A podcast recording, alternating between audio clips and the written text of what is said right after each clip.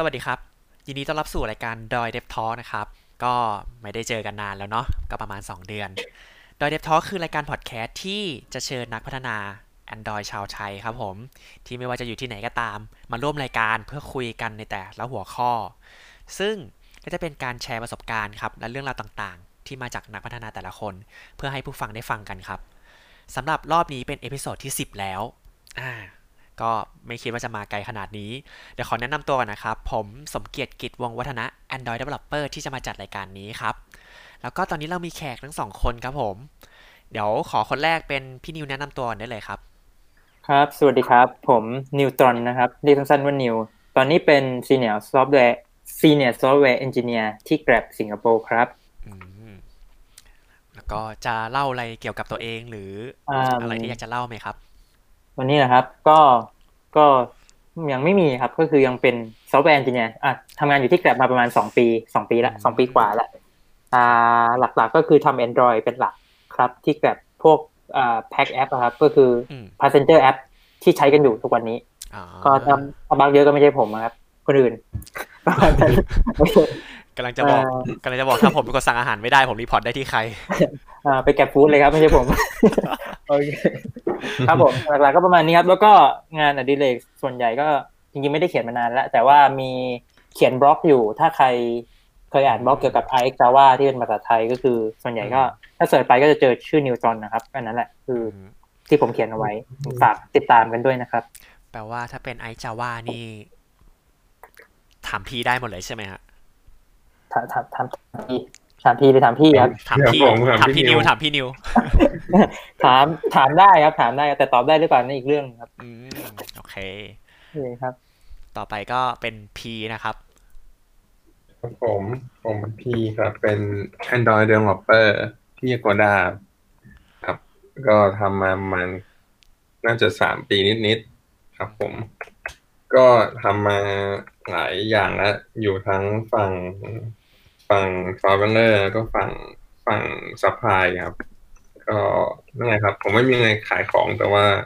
ผมเป็นคนเฮฮาครับ เดี๋ยวก็น่าจะได้เห็นกันเรื่อยๆเชื่อเชื่อเชื่อน่าจะเห็นผมได้ตามงานนะครับอืมเดินไปเจอทักนั่นเลย คือต้องเท้าความนี้ก่อนนะ ก็คือ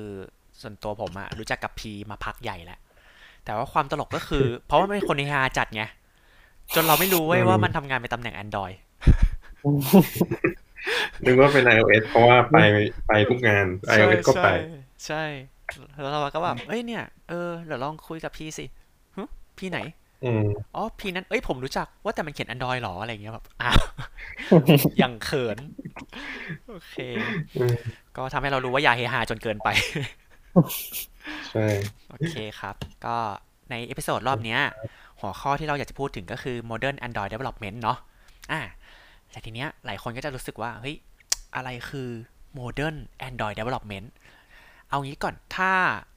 แต่ละคนนิยามกันยังไงสำหรับผมแล้ว นิยามคำว่า modern Android development ก็คือ ในช่วงเลนส์ประมาณแบบ 2 ปีที่ผ่านมาครับ จนถึงปัจจุบันเนี้ยเราควรใช้อะไรเครื่องมืออะไร หรือวิธีการเขียนโค้ดแบบไหนใน Android เนาะอะทีนี้สำหรับอืมทั้งสองคนมีอะไรจะเพิ่มเติมไหมครับสำหรับคำว่า modern Android development เอาพี่ก่อนเลยอืมสำหรับ คิดผมคิดเหรอคิดว่าผมว่าจริงๆแล้วเป็นอะไรก็ได้นะที่แบบลดพวก boiler page สมัย Android เก่าๆ ยุคแรกๆอะที่แบบว่าเราไม่มี architecture หรือว่าเป็น MVC หรือว่ามีมีเรื่องของปัญหาเรื่อง fragmentation อะไรเงี้ย ซึ่งสมัยนี้ modern Android มันควรจะควรจะไม่มีปัญหาพวกนั้นเกิดขึ้นในแอปเราอะอืม อืมอืมสำหรับพี่ก็น่าจะคล้ายๆกันนะ คือหลักๆ Modern Android น่าจะเป็นอะไรที่แบบว่า เป็นอะไรที่ทำให้เราพัฒนา Android ได้เร็วขึ้นอืมมากกว่าอืมมาเสียเวลาว่า เฮ้ยทำไมต้องทำอย่างนี้ทำไมต้องทำอย่างนี้ แต่ว่ามันเป็น tool หรือเป็นอะไรสักอย่างที่ทำให้เราแบบ build แอปขึ้นมา แบบแอปหนึ่งได้เร็ว ได้เร็วกว่าแต่ก่อนเออประมาณนี้มากกว่าอืมอ่าแล้วถ้าเราจะพูดถึงอ่าแล้วทุนที่ว่านี่จะมีอะไรบ้าง คิดถึงอะไรเป็นอย่างแรกกันครับ อ่าเอาสามอย่างอย่างเลยเหรอใช่ใช่อืมถ้าเอาแบบในสมองปุ๊บเข้ามาตอนเนี้ยอย่างแรกคืออะไรสำหรับเราที่เป็นว่า modern อืมจริง ๆ modern มันก็ไม่ได้แปลว่าต้องเป็น tool ทั้งหมด อาจจะเป็นแบบพวกภาษาอะ Kotlin อะที่เราใช้กันอยู่ทุกวันนี้อืมหรือไม่ก็พวก IDE ที่เราใช้กันอยู่อะสมมติอย่างที่บอกก็คือ ตอนนี้ก็คงมาใช้ Android Studio กันหมดถูกป่ะ Android Studio ก็พยายามอัปเดตตัวเองให้มัน modern ขึ้นให้มันเร็วขึ้น แต่ก็ยังช้าอยู่ดีบางที ก็อืม เออหลักๆก็ประมาณผมคิดว่าก็ประมาณนี้นะแล้วก็พวกแบบไลไอ้ไลบรารีต่างๆ RK อย่างอ่าอย่างพวกอย่างพี่เนี้ยใช้หนักก็คือไอ้จาว่าเนี้ยพี่ก็มองว่ามันมันก็เป็นส่วนหนึ่งที่ทำให้พัฒนาแอปได้เร็วขึ้นปะเออประมาณนั้นปะอ่าอืมครับผม อืมสำหรับผมหมอของผมเห็นอย่างแรกก็ต้องเป็น Jetpack อืมฮึอืมแล้วก็ Kotlin เนาะเนี่ยแหละหลักๆ Android Studio แล้วมันก็จะมี ที่ modern มาก ๆ อาจจะไม่ค่อยมีใครใช้แต่ผมว่ามันเจ๋งมากเลย Android App Bundle นั่นจะเป็นฝั่ง distribution แต่จริง ๆ มันเจ๋งมากอ่าอืมโอเค งั้นก่อนที่เราจะพูดถึงเรื่อง modern เรามาพูดถึงอะไรที่มัน legacy ก่อนดีกว่าใช่ไหมอะไรที่มันเป็นซี่โอเคไม่งั้นคนจะไม่อินเนาะว่าแบบเอ้ยแล้วทำไมผมต้องใช้ไอ้สิ่งที่คุณแบบพูดกันว่ามัน modern modern เอ้ยเรามาพูด legacy กันดีกว่าอืมมีอะไรบ้างที่ เลกาซี่สำหรับเราเอาคนละอัน แล้วก็วนไปดีกว่า ถ้านึกสามอันมันเยอะเกินไปอืมอ่าอืมอ๋อครับเอาเริ่มเอาพีก่อนก็ได้หมอการขึ้นโปรเจกต์ด้วยด้วย Java ไม่ควรเกิดขึ้นในยุคนี้แล้วอะอืมอืมเพราะว่ามีเหตุผลแบบสนับสนุนไหมไม่ต้องเยอะมากก็ได้ ก็เขาก็ประกาศมาแล้วว่า Kotlin จะเป็น first class ของ Android อืมฮึอืมเราก็ไม่ควรจะใช้แหละอืม จะถามว่าหนักๆเลยถ้าโปรเจกต์ที่มีอยู่โปรเจกต์ที่มีอยู่ผมว่าก็ควรจะเริ่มคลาสใหม่หรือไฟล์ใหม่ ก็ต้องเป็น Kotlin แล้วอะอือหืออย่างที่อย่างที่ Agoda อย่างเงี้ยจะมี rules ไว้เลยว่า ถ้าขึ้นไฟล์ใหม่ ต้องเป็น Kotlin เท่านั้นอืมอืมอืมเดี๋ยวก็อาจจะมีคนคนถามว่า เฮ้ยคนเล่นใช้ Java ได้ด้วยเหรออะอ่าพูดไปเลเอยอแล้วไงใช้ได้ดีครับว่าได้นะครับ เขียนดีๆ ใช้ได้แน่นอน เขียนดีๆ ใช้ได้แน่นอนแต่คืต้องอมีแต่ก็อาจจะมีเช็คเรื่องบางอย่างบ้างลางระเบิลอย่างนี้อืมอืมเรื่องเรื่องเรื่องอินทรอปย้อนหลัง แล้วก็พวก JVM field JVM static อืมก็ต้อง handle นิดนึง แต่ก็ไม่ได้ยากผมว่าไม่ได้ยากอืมไม่ได้ยากขนาดนั้นนะอืมอืม โอเคพอพูดเรื่องนี้นี่นึกถึงสมัยตอนที่จอยแก็บใหม่ๆแล้วแบบต้องเริ่มเปลี่ยนเป็นคอ t ลินเนี่ยทีละไฟล์ทีละไฟล์ทีละไฟล์อืมโอเค งั้นเดี๋ยวมาต่อที่พี่นิว คิดว่าอะไรเป็นเลกาซี่อะไรเป็นเลกาซี่เอาจริง ๆ ถ้าคิดออกตอนนี้ก็คงเป็น อะไรที่มันไม่ควรใช้นะตอนนี้เช่นพวก list view อะหรือไม่ก็แบบพวก อะอย่างงั้นเอาที่เอา list view ก็ได้ครับ เดี๋ยวเดี๋ยวเดี๋ยววนทีหลังเดี๋ยววน view ทีหลังอะอย่าง list view อย่างเงี้ย เออมันควรจะเปลี่ยนเป็น recycler view ได้แล้วอะไรเงี้ยอ่าซึ่งมันมีอะไรที่แบบว่าเป็น benefit เยอะมากที่มาแก้ปัญหา list view เก่าๆอืมซึ่งบางทีบางโปรเจกต์เนี้ยยังเห็นคนใช้ list view ก็เอ๊ะทำไมยังใช้ list view อยู่อะไรเงี้ยอืมหรือบางทีแบบ เออ นั่นแหละ ประมาณว่ามันถึงจุดที่ต้องเปลี่ยนมาเป็นอะไรที่มันทำให้เราสะดวกขึ้นแล้วก็มันดีกับเรามากขึ้น อืมอืมอ่า เดี๋ยวผมถามเพิ่มก็คือผมเชื่อว่าหลายๆคนที่ยังใช้ list view อยู่อะเขาไม่รู้จริงๆว่าทำไมอืมต้องเป็น recycle view เนาะอืมเพราะส่วนหนึ่งผมเข้าใจว่าส่วนใหญ่อะเขาจะทำกันก็คือเป็นแค่ list แสดงลงมาจากบนลงล่างง่ายอืมๆอ่าใช่ทีนี้พี่นิวลองบอกข้อดีอย่างอื่นอืมเพิ่มอืเติมมหน่อยจริคงรับจริงๆจริงๆเหตุผลหลักเลยนะ ที่เขาเปลี่ยนมาเป็น recycle view อะหลักๆก็คือเรื่องของไอ้ view holder pattern ที่แต่ก่อนตอนที่เราทำ list view เนี่ย ถ้าถ้าเราทำ list view เราต้องทำ view holder pattern อะหลายคนอาจจะงงว่า view holder pattern คืออะไร คือแบบอารมณ์ประมาณว่าปกติเราเวลาเราใช้ list view เนี่ยเราควรจะ reuse ไอตัว item มันขึ้นมา แต่ทีเนี้ยหลาย ๆ developer หลาย ๆ คนเนี่ยลืมทำ view holder pattern ทำให้ list view มันต้อง create ไอเทมใหม่เรื่อย ๆ ซึ่งมันเปลือง performance ของเครื่องอืมมันทำให้เครื่องช้า มันทำให้แอปช้าอะไรเงี้ยครับ มันต้อง recreate item ใหม่ๆทีนี้ recycler view concept หลัก ๆ ก็คือมันมา มันมาช่วยแก้ปัญหาตรงส่วนนี้แหละ มันมันพยายามที่จะผนวก view holder pattern เข้าไปให้เออซึ่งมันเป็นทำให้แอปของเราลื่นขึ้น อ่า มีประสิทธิภาพมากขึ้นประมาณนั้นอืมตอนหลังมามันก็เริ่มพัฒนาเป็นอย่างนู้น add อันนู้นเพิ่มเข้าไป add แบบพวกแอนิเมชันพวกเอ่อ item decorator เข้าไปทำให้แบบมันดูน่าใช้มากขึ้นแล้วมีประโยชน์มากขึ้นอะไรอย่างเงี้ยอืม โอเคอืมแปลว่าแบบ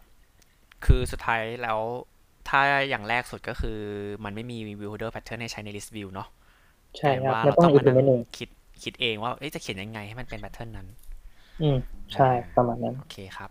มันมีเรื่องของ layout manager อีกนะที่ผมว่ามันมีประโยชน์มากๆ ที่ list view ทำไม่ได้ อืม ใช่ จะทำจะทำ horizontal list view ก็ลำบากอืมถ้าใช้ vertical view ก็ใช้ linear layout manager ทีเดียวจบ อืมอืมแล้วจะได้ก็ทำได้หมดอืมครับ กลายเป็นว่าเมื่อก่อนมีทั้ง list view แล้วก็ grid view อ่าอืมเดี๋ยวนี้เออจบตัวเดียว ใช่ใช่โอเค งั้นเดี๋ยวผมขอต่อ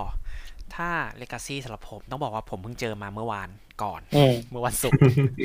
เมื่อวันศุกร์เลย คือนั่นก็คือ async task ครับผม อ่าอืมเดี๋ยวนี้เดี๋ยวอืมบางคนอาจจะงงว่า async task คืออะไรเนาะก็คือปกติแล้ว Android อะเวลาเราเขียนโค้ดกันอยู่ใน activity เงี้ยมันจะเป็น UI thread หรือ main thread เนาะอืมปกติ ทีนี้มันจะเจอคำสั่งบางคำสั่งเนี่ยเขาบอกว่าเฮ้ยคำสั่งเนี่ยไม่ควรรันใน main thread นะ เพราะมันจะบล็อกเทรดการบล็อกเทรดก็คือ UI เราจะฟ e ี e ค้างไว้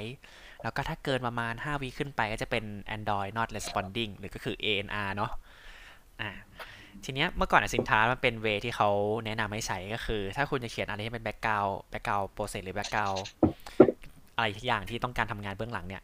คือให้ไปเขียน async task แต่ว่า pattern อะผมผมมั่นใจว่า ในเกมทั้งสองคนต้องเคยสัมผัสการเขียน async task มาแล้วอืมเคยเคมันยไม่ครับได้มันไม่ได้ง่ายขนาดนั้นเนาะแล้วเราก็จะจำกันไม่ได้ด้วยว่าไอ้เจเนริกสามตัวเนี่ยไอ้ตัวไหนเป็นอินพุตตัวไหนเป็นเอาพุตตัวไหนเป็นอะไร อ่ากลายเป็นว่าท่าที่มันเขียนมันมันกลายเป็นการสร้างความเพนเข้าไปอีกอะไรเงี้ยอืม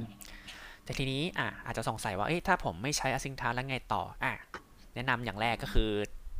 แบบที่พี่นิวชอบเลยก็คือ i Java เมื่อก่อนผมก็ใช้ผมชอบมากเหมือนกัน คือมันเป็นได้มากกว่า คือมันมันทำอย่างอื่นอะหน้าที่มันคือทำอย่างอื่น แต่ว่ามันสามารถจัดการเรื่องเทรดให้ง่ายด้วยเออผมก็เลยชอบด้วยอืมแล้วก็อีกตัวหนึ่งถ้าคุณแบบอินกับ Kotlin จัด จริงๆ i Java ใช้กับ Kotlin ได้นะครับบอกไว้ก่อน แต่ถ้าคุณอยากได้ความเป็น native ของ Kotlin เลย ก็จะมี coroutine ให้ใช้อืมก็จะมีลักษณะต่างกันแต่ว่าโดยส่วนตัวแล้วแนะนำให้ใช้ไม่ i Java หรือ coroutine ก็จะดีกว่าการใช้ async task อืม หมดแล้วครับ ต่อมา P มีอย่างอื่นไหมผมผมเสริมประเด็นตะกี้รู้สึกได้ async task ใน API สามสิบเขาน่าจะมาร์กเป็นเป็น duplicate ไปแล้วนะ ถ้าผมจำไม่ผิดใช่ไหม ใช่ครับ ใช่ แต่เขาแต่ถ้าในไกด์ของ Google น่าจะเป็นแนะนำให้ใช้ coroutine อืมอืม เขาก็จะบอกว่าเราไอจาว่าอ๋อใช้ได้ครับ แต่พอดีคอลินเป็น first class เออเราก็เลยแนะนำตัวนี้ก่อน อืมอ่าแต่ไอจะว่ามันก็มีข้อดีของมัน เยอะแยะไปหมด ใช่ ใช่แล้วผมหมออย่างอื่นอีกที่ไม่ควรทำในสมัยนี้ก็คือ เอ่อ เรื่องของการการไม่ใช้ Android Studio แล้วก็ยังไงอีกล่ะการไม่ใช้ Android Studio นี้ไม่น่าจะมีคนทำแล้วนะ ยังมีคนทำอยู่ไหมใช้ Java ใช้ NetBeans หรือ Eclipse อืมน่าจะน้อยมากอะเอ้ยบางคนใช้ VS Code ไง เพราะว่าเครื่องรันไม่ไหว อืมอืมเออเออก็อาจจะใช่แล้วก็หลักๆน่าจะมี dependency injection อะ ผมว่าที่ควรจะใช้ได้แล้วอะ อืม อืมกำลังจะบอกเลย เออ อืมอะลองเล่ามาหน่อยนิดหน่อยว่าแบบเฮ้ยเผื่อยังไม่เคยได้ยินคำนี้มาก่อน อืม คือจริงคือจริงถ้าเราจะอ่าเพียวครับจริงลองเสริม เพียวเลยเพียวเลย เริ่มเลย ผมว่า dependency injection เนี่ย มันน่าจะลด boilerplate ของการสร้างของ ถ้าเมื่อก่อนเราใช้ builder pattern ใช่ไหมในการสร้างของ เราบางทีเราก็จะไม่รู้ด้วยว่าเราสร้างจากไหนไอ้มีเรามีขอบเขต ของมันยังไงอืมอยู่ในบางทีก็ทำ singleton กันมั่วซั่วอะไรเงี้ยอืมเรามี dependency injection ก็ช่วยมาจัดการให้มันแบบว่า เป็นสัดเป็นส่วนเนี่ยก็จะมีคลาสมีมี provider มีมี inject เราก็จะมองได้ว่า เออนี่คือคือคือ scope ของ fragment ของ activity หรือว่าเป็น global ที่เป็น singleton อะไรแบบเนี้ย มันจะ handle use case ได้ หลากหลายมากขึ้นในมุมมองผมนะอืมอือืมมอืมอืมจริงๆจะเสริมจากก็เรื่องครับโอเคจริงๆจะเสริมจากเรื่องที่พีพูดเมื่อกี้พวกไอ้เรื่องของ singleton อะไรพวกเนี้ยพิธีกรเนี่ยอืมถ้าย้อนกลับไปสองสามปีไม่ใช่ดิมากกว่านั้นเนี่ยคนชอบประกาศทุกอย่างเป็น singleton เพราะว่าด้วยเหตุผลว่ามันสะดวก เรียกปุ๊บได้ปั๊บใช้ปุ๊บ แต่คนไม่เคยรู้ว่าไอการประกาศ singleton เนี่ย มันมีความเสี่ยงที่ตรง คุณอาจจะเจอ memory leak ได้หรือคุณประกาศเยอะๆมากมากๆเนี่ยมันกลายเป็นอืมไป control memory เยอะมาก โดยที่คุณไม่จำเป็นต้องประกาศเป็น singleton บางอย่างคุณใช้ครั้งเดียวจบ คุณไปประกาศเป็น singleton เพราะว่าด้วยเหตุผลว่าอ้าวมันเรียกง่ายดีอะไรเงี้ยอืมอืมซึ่งบางทีมันก็ไม่ควรทำเยอะ คือถามว่าทำมันควรมันควรมีไหมมันควรมีในบางเหตุการณ์ แต่มันไม่ใช่ว่าทุกเหตุการณ์ต้องใช้ singleton อย่างเงี้ยอืมแล้วก็มันก็กลับมาเรื่องของนั่นแหละไอ้ dependency injection ที่มันมีเรื่องของ scope เข้ามาช่วยเราที่ว่า เฮ้ยไอตัว variable เนี้ยมันควรจะอยู่ในแค่ในสโคปนี้นะ แล้วก็ตายไปถ้าถ้าเซสชันนี้มันหมดไปแล้วอะไรเงี้ยอืมประมาณนั้น อืม โอเคครับ ต่อมาพี่นิวเลยพี่นิวเลย มีอย่างอื่นไหมอืม จริง ๆ ตอนนี้ยังนึกไม่ค่อยออกนะ ถ้าพูดถึงก็เรื่องของนั่นแหละเรื่องของ depend ที่ที่ที่เราจะพูดเมื่อกี้ก็คือเรื่องของ dependency injection แหละอืมว่าหลัก ๆ ก็คือมันมีหลายตัวให้ใช้อะ อืม แต่หลักๆก็คือเวลาเราใช้ dependency injection อะบางทีคือในโอเคในในสมัยเนี้ยมันมันมีมันมีทูให้ให้ใช้เยอะแหละ แต่บางทีการที่เราใช้ใช้โดยที่ไม่รู้ว่าเฮ้ยมันมันมาจากไหนหรืออะไรเนี่ย มันจะมันก็บางทีมันก็ทำให้เรางงได้ว่าเฮ้ยไอตัวนี้มันประกาศมา มันมันโดนอินเจกมาจากไหนวะอันเนี้ยต้องระวังด้วยส่วนหนึ่ง แต่สนับสนุนให้ใช้นะ เพราะมันจะลดเรื่องของพวกพวก boilerplate เอยเรื่องของอ่ากรณีที่แบบ อะสมมติพูดง่ายคือบางทีเราต้องทำ unit test อย่างเงี้ยถ้าเราไม่ทำ inject dependency เข้ามาอย่างเงี้ยบางทีมันทำ unit test ยากนะอืมอืมการไปประกาศใช่โต้งๆในคลาสเลยอะไรเงี้ยซึ่งมันแบบเรา control ไม่ได้ไงเรา control พวก variable พวกนั้นไม่ได้ไงพวกตัวแปรพวก object พวกนั้นไม่ได้ แต่การใช้ concept ของ dependency injection นี่คือมันเราเราสามารถ control ตรงส่วนนั้นได้อืมฮึคืออืประมาณนั้นจริง ผมชอบ concept นะคือเราสามารถเลือกได้ว่าจะอินเจ t ของจริงหรือของปลอมได้ใช่ใช่อืม จริงๆ ต้องต้องบอกว่ามันไม่ใช่แค่ของจริงของปลอมนะต้องบอกว่าใน environment ที่แตกต่างกัน อืมใช่ อย่างยกตัวอย่างง่ายๆ เลยแบบกรณีที่เราต้องการรันแบบ depth element หรือว่าอืมแบบ debug เราอาจจะสร้างตัวหนึ่งขึ้นมาที่แบบเฮ้ยอันนี้สำหรับ test นะ test local ของเราเองเนี้ยไม่ได้เกี่ยวกับฝั่งเซิร์ฟเวอร์ต่อเซิร์ฟเวอร์เราก็สร้าง repo ของเราขึ้นมาเอง แล้วเราก็ inject ตัว repo ของเราเข้าไปอืมโดยที่เราไม่ต้องมานั่ง concern ว่าวันหนึ่งถ้าเซิร์ฟเวอร์มันเสร็จแล้วจะเกิดอะไรขึ้นเราแค่ย้ายตัว inject จากฝั่งที่เป็น test ของเราไปเป็นฝั่งจริงของฝั่งเซิร์ฟเวอร์ก็จบสุดท้ายคือทำงานได้เหมือนกัน ครับผมอืมโอเคงั้นนั่นจริงๆก็เป็นเหตุผล แต่ผมว่ามันมีมันยังมีบางคนที่ผมจะเสริมว่ายิยัง provide ของหรือ inject ของเป็นเป็นconcrete อยู่อะเราควรจะ provide interface เพื่อให้มันได้ใช่ benefit อ่า dependency injection จริงจริงใช่อ่าทำไมคนก็จะเริ่มถามว่าอ้าวแล้ว define เป็น concrete มันมันแย่ตรงไหนอะ เออ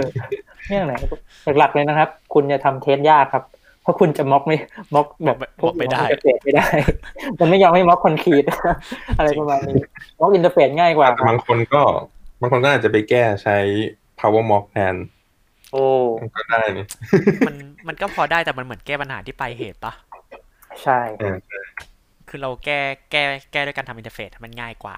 ทำไมต้องแบบไปทำไปเยอะเลยใช้ power mock แล้ว power mock นี่ คือมันต้องใช้เวลาในการแบบลองประมาณหนึ่งว่าว่ามัน mock ได้จริง ๆ ใช่ไหมนู่นนั่นนี่ผมเคยลองอยู่ครั้งหนึ่งไงเรารู้สึกว่าเฮ้ยคือ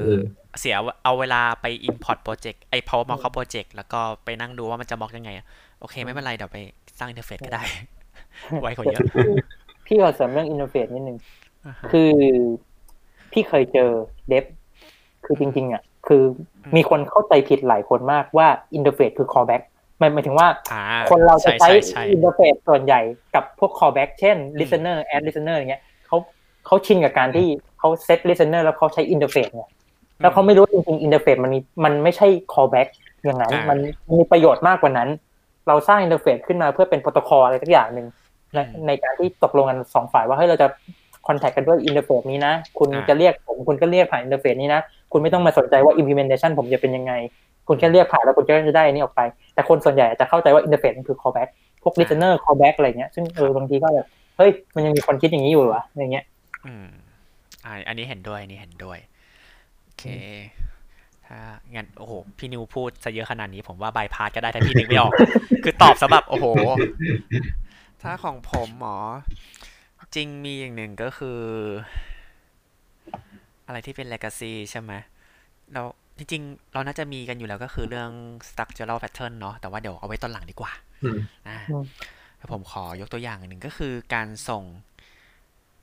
อ่าการใช้การใช้ callback แหละพี่อ่าอืมเวลาเวลาที่เราต้องการส่ง callback มาจากคลาสบางอย่างที่ทำงานแบบ asynchronous แล้วส่งกลับมาให้ activity หรือ fragment อืมอะทีนี้ทำไมผมถึงมองว่ามันเป็น legacy จริงๆแล้วมันไม่ได้ legacy ขนาดนั้น เพราะว่าเชื่อว่าหลาย ๆ คนยังใช้กันอยู่ แต่ว่าปัญหาที่เกิดขึ้นก็คือ เวลาที่เราไป initiate callback เนี่ย มันมีขึ้นอยู่กับแต่ละเคส ถ้าเราทำ callback ในระดับ view อ่า view มี callback ใช่ไหม button แบบ on click listener ใช่ไหมกดปุ๊บ โอเคอืมเราใช้ได้ เพราะว่าอะไร เพราะว่า button มันเป็น view ที่ initiate อะตอนที่ activity หรือ fragment ทำงานอืมแต่บางอย่างสมมติถ้าเราทำเป็น singleton แบบที่ เราบอกกันเนาะไอ้ card เนี่ยเป็น singleton เป็น repository มันสามารถทำงาน แล้วก็ดึงของออกมา แล้วก็ส่งกลับไปให้ได้ ในลักษณะของ callback อย่างเงี้ยจะมีปัญหาว่าตัวมันอะทำงานได้โดยไม่ผูกกับ view view ไม่อยู่มันก็ยังทำงาน พอพอมันทำงานเสร็จมันก็โยนกลับไปในสิ่งที่ที่มันไม่มีตัวตนอีกต่อไปแล้ว ก็คืออะ activity ถูกทำลายไปแล้ว fragment ถูกทำลายไปแล้ว เพราะว่าจริงเพนพอยอย่างหนึ่งของ Android ก็คือเรื่อง fragment ก็คือ state loss อืม เราโยน callback กลับไปเพื่อที่ให้ใจมันทำบางอย่าง แต่พอดี fragment ตัวนั้นมันตายไปแล้ว อาจจะไม่ตายแต่ถูกเคลียร์เคลียร์ view ไปแล้ว เราก็ไปสั่งให้มันเอาค่าไปโชว์ใน view มันก็เลยพังอันนี้เป็นต้นอ่าอืมอันนี้ผมมองว่าเป็น legacy ประมาณหนึ่ง เพราะว่าถ้าถ้าคุณมีวิธี handle อยู่แล้วโอเค อย่างเช่นแบบบางคนก็จะมีแบบเป็น library ด้วยนะ เป็น rx lifecycle อะไรเงี้ย ผมเห็นบางที่ใช้อยู่ อืมอ่ามันก็ทำหน้าที่ observe แหละว่าแบบเอ้ยตอนเนี้ย view มัน active หรือ inactive ถ้า active ก็จะส่งของมาให้ ไม่ active ก็อย่าเพึ่งของของมาให้ หรือถ้าอยากได้วิธีที่ Google เขาแนะนำก็คือใช้ Live Data Live Data จะเป็น Data อืม Holder ที่ observe lifecycle ให้ หลักการคล้ายๆกันก็คือ ถ้ามีของก็จะส่งมาให้ ถ้าไม่มีของไอยถ้ามีของแล้ว view หรือ activity active ก็จะส่งมาให้ แต่ถ้า inactive อยู่ก็จะรอจนกว่าจะ active อ่าอันนี้มีใครจะเสริมไหมนี่ มันก็อาจจะมีคนใช้ผิดนะ สมมติว่าเขาบอกว่าผมตามโมเดิร์นดอนี่ผมใช้ view model อืมแต่ว่าผมอัด listener ของ view อะของ fact ที่ใช้ใน fragment หรือ activity ใน view model เนี่ยแหละอืมแต่ไม่ได้ใช้ observe ก็มีนะก็มีนะเออแต่เข้าใจผิดกันอยู่ จริงจริง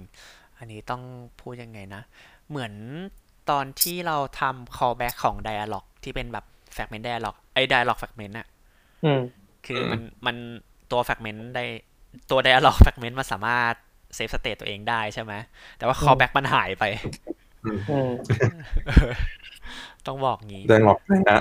แต่ state ยังอยู่ ใช่ dialog อยู่ กดปุ่มปุ๊บเอ้ย มันไม่ปิด เพราะว่า listener ที่ผูกไว้ activity อะ มันโดนทำลายไปนานแล้ว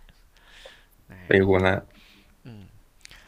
ก็มีอะไรอีกอะ อย่างจริงๆแล้ว Data ถ้าดูตามแพทเทิร์นส่วนมาก เขาจะบอกให้ observe ไว้ที่ on create เนาะอันนี้เป็นวิธีที่ถูกต้องอืม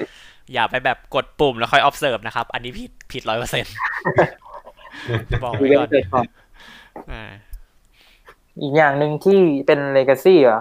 มันอาจจะไม่ใช่ legacy สักทีเดียว แต่ก็ครับผมก็ใกล้แล้วแหละ ก็คือพวกรูป PNG พวกรูปอะไรพวกเนี้ยอืมจริงๆส่วนส่วนใหญ่ตอนนี้เริ่มมาเปลี่ยนมาใช้เป็นเวกเตอร์กันหมดแล้วอืม ครับผม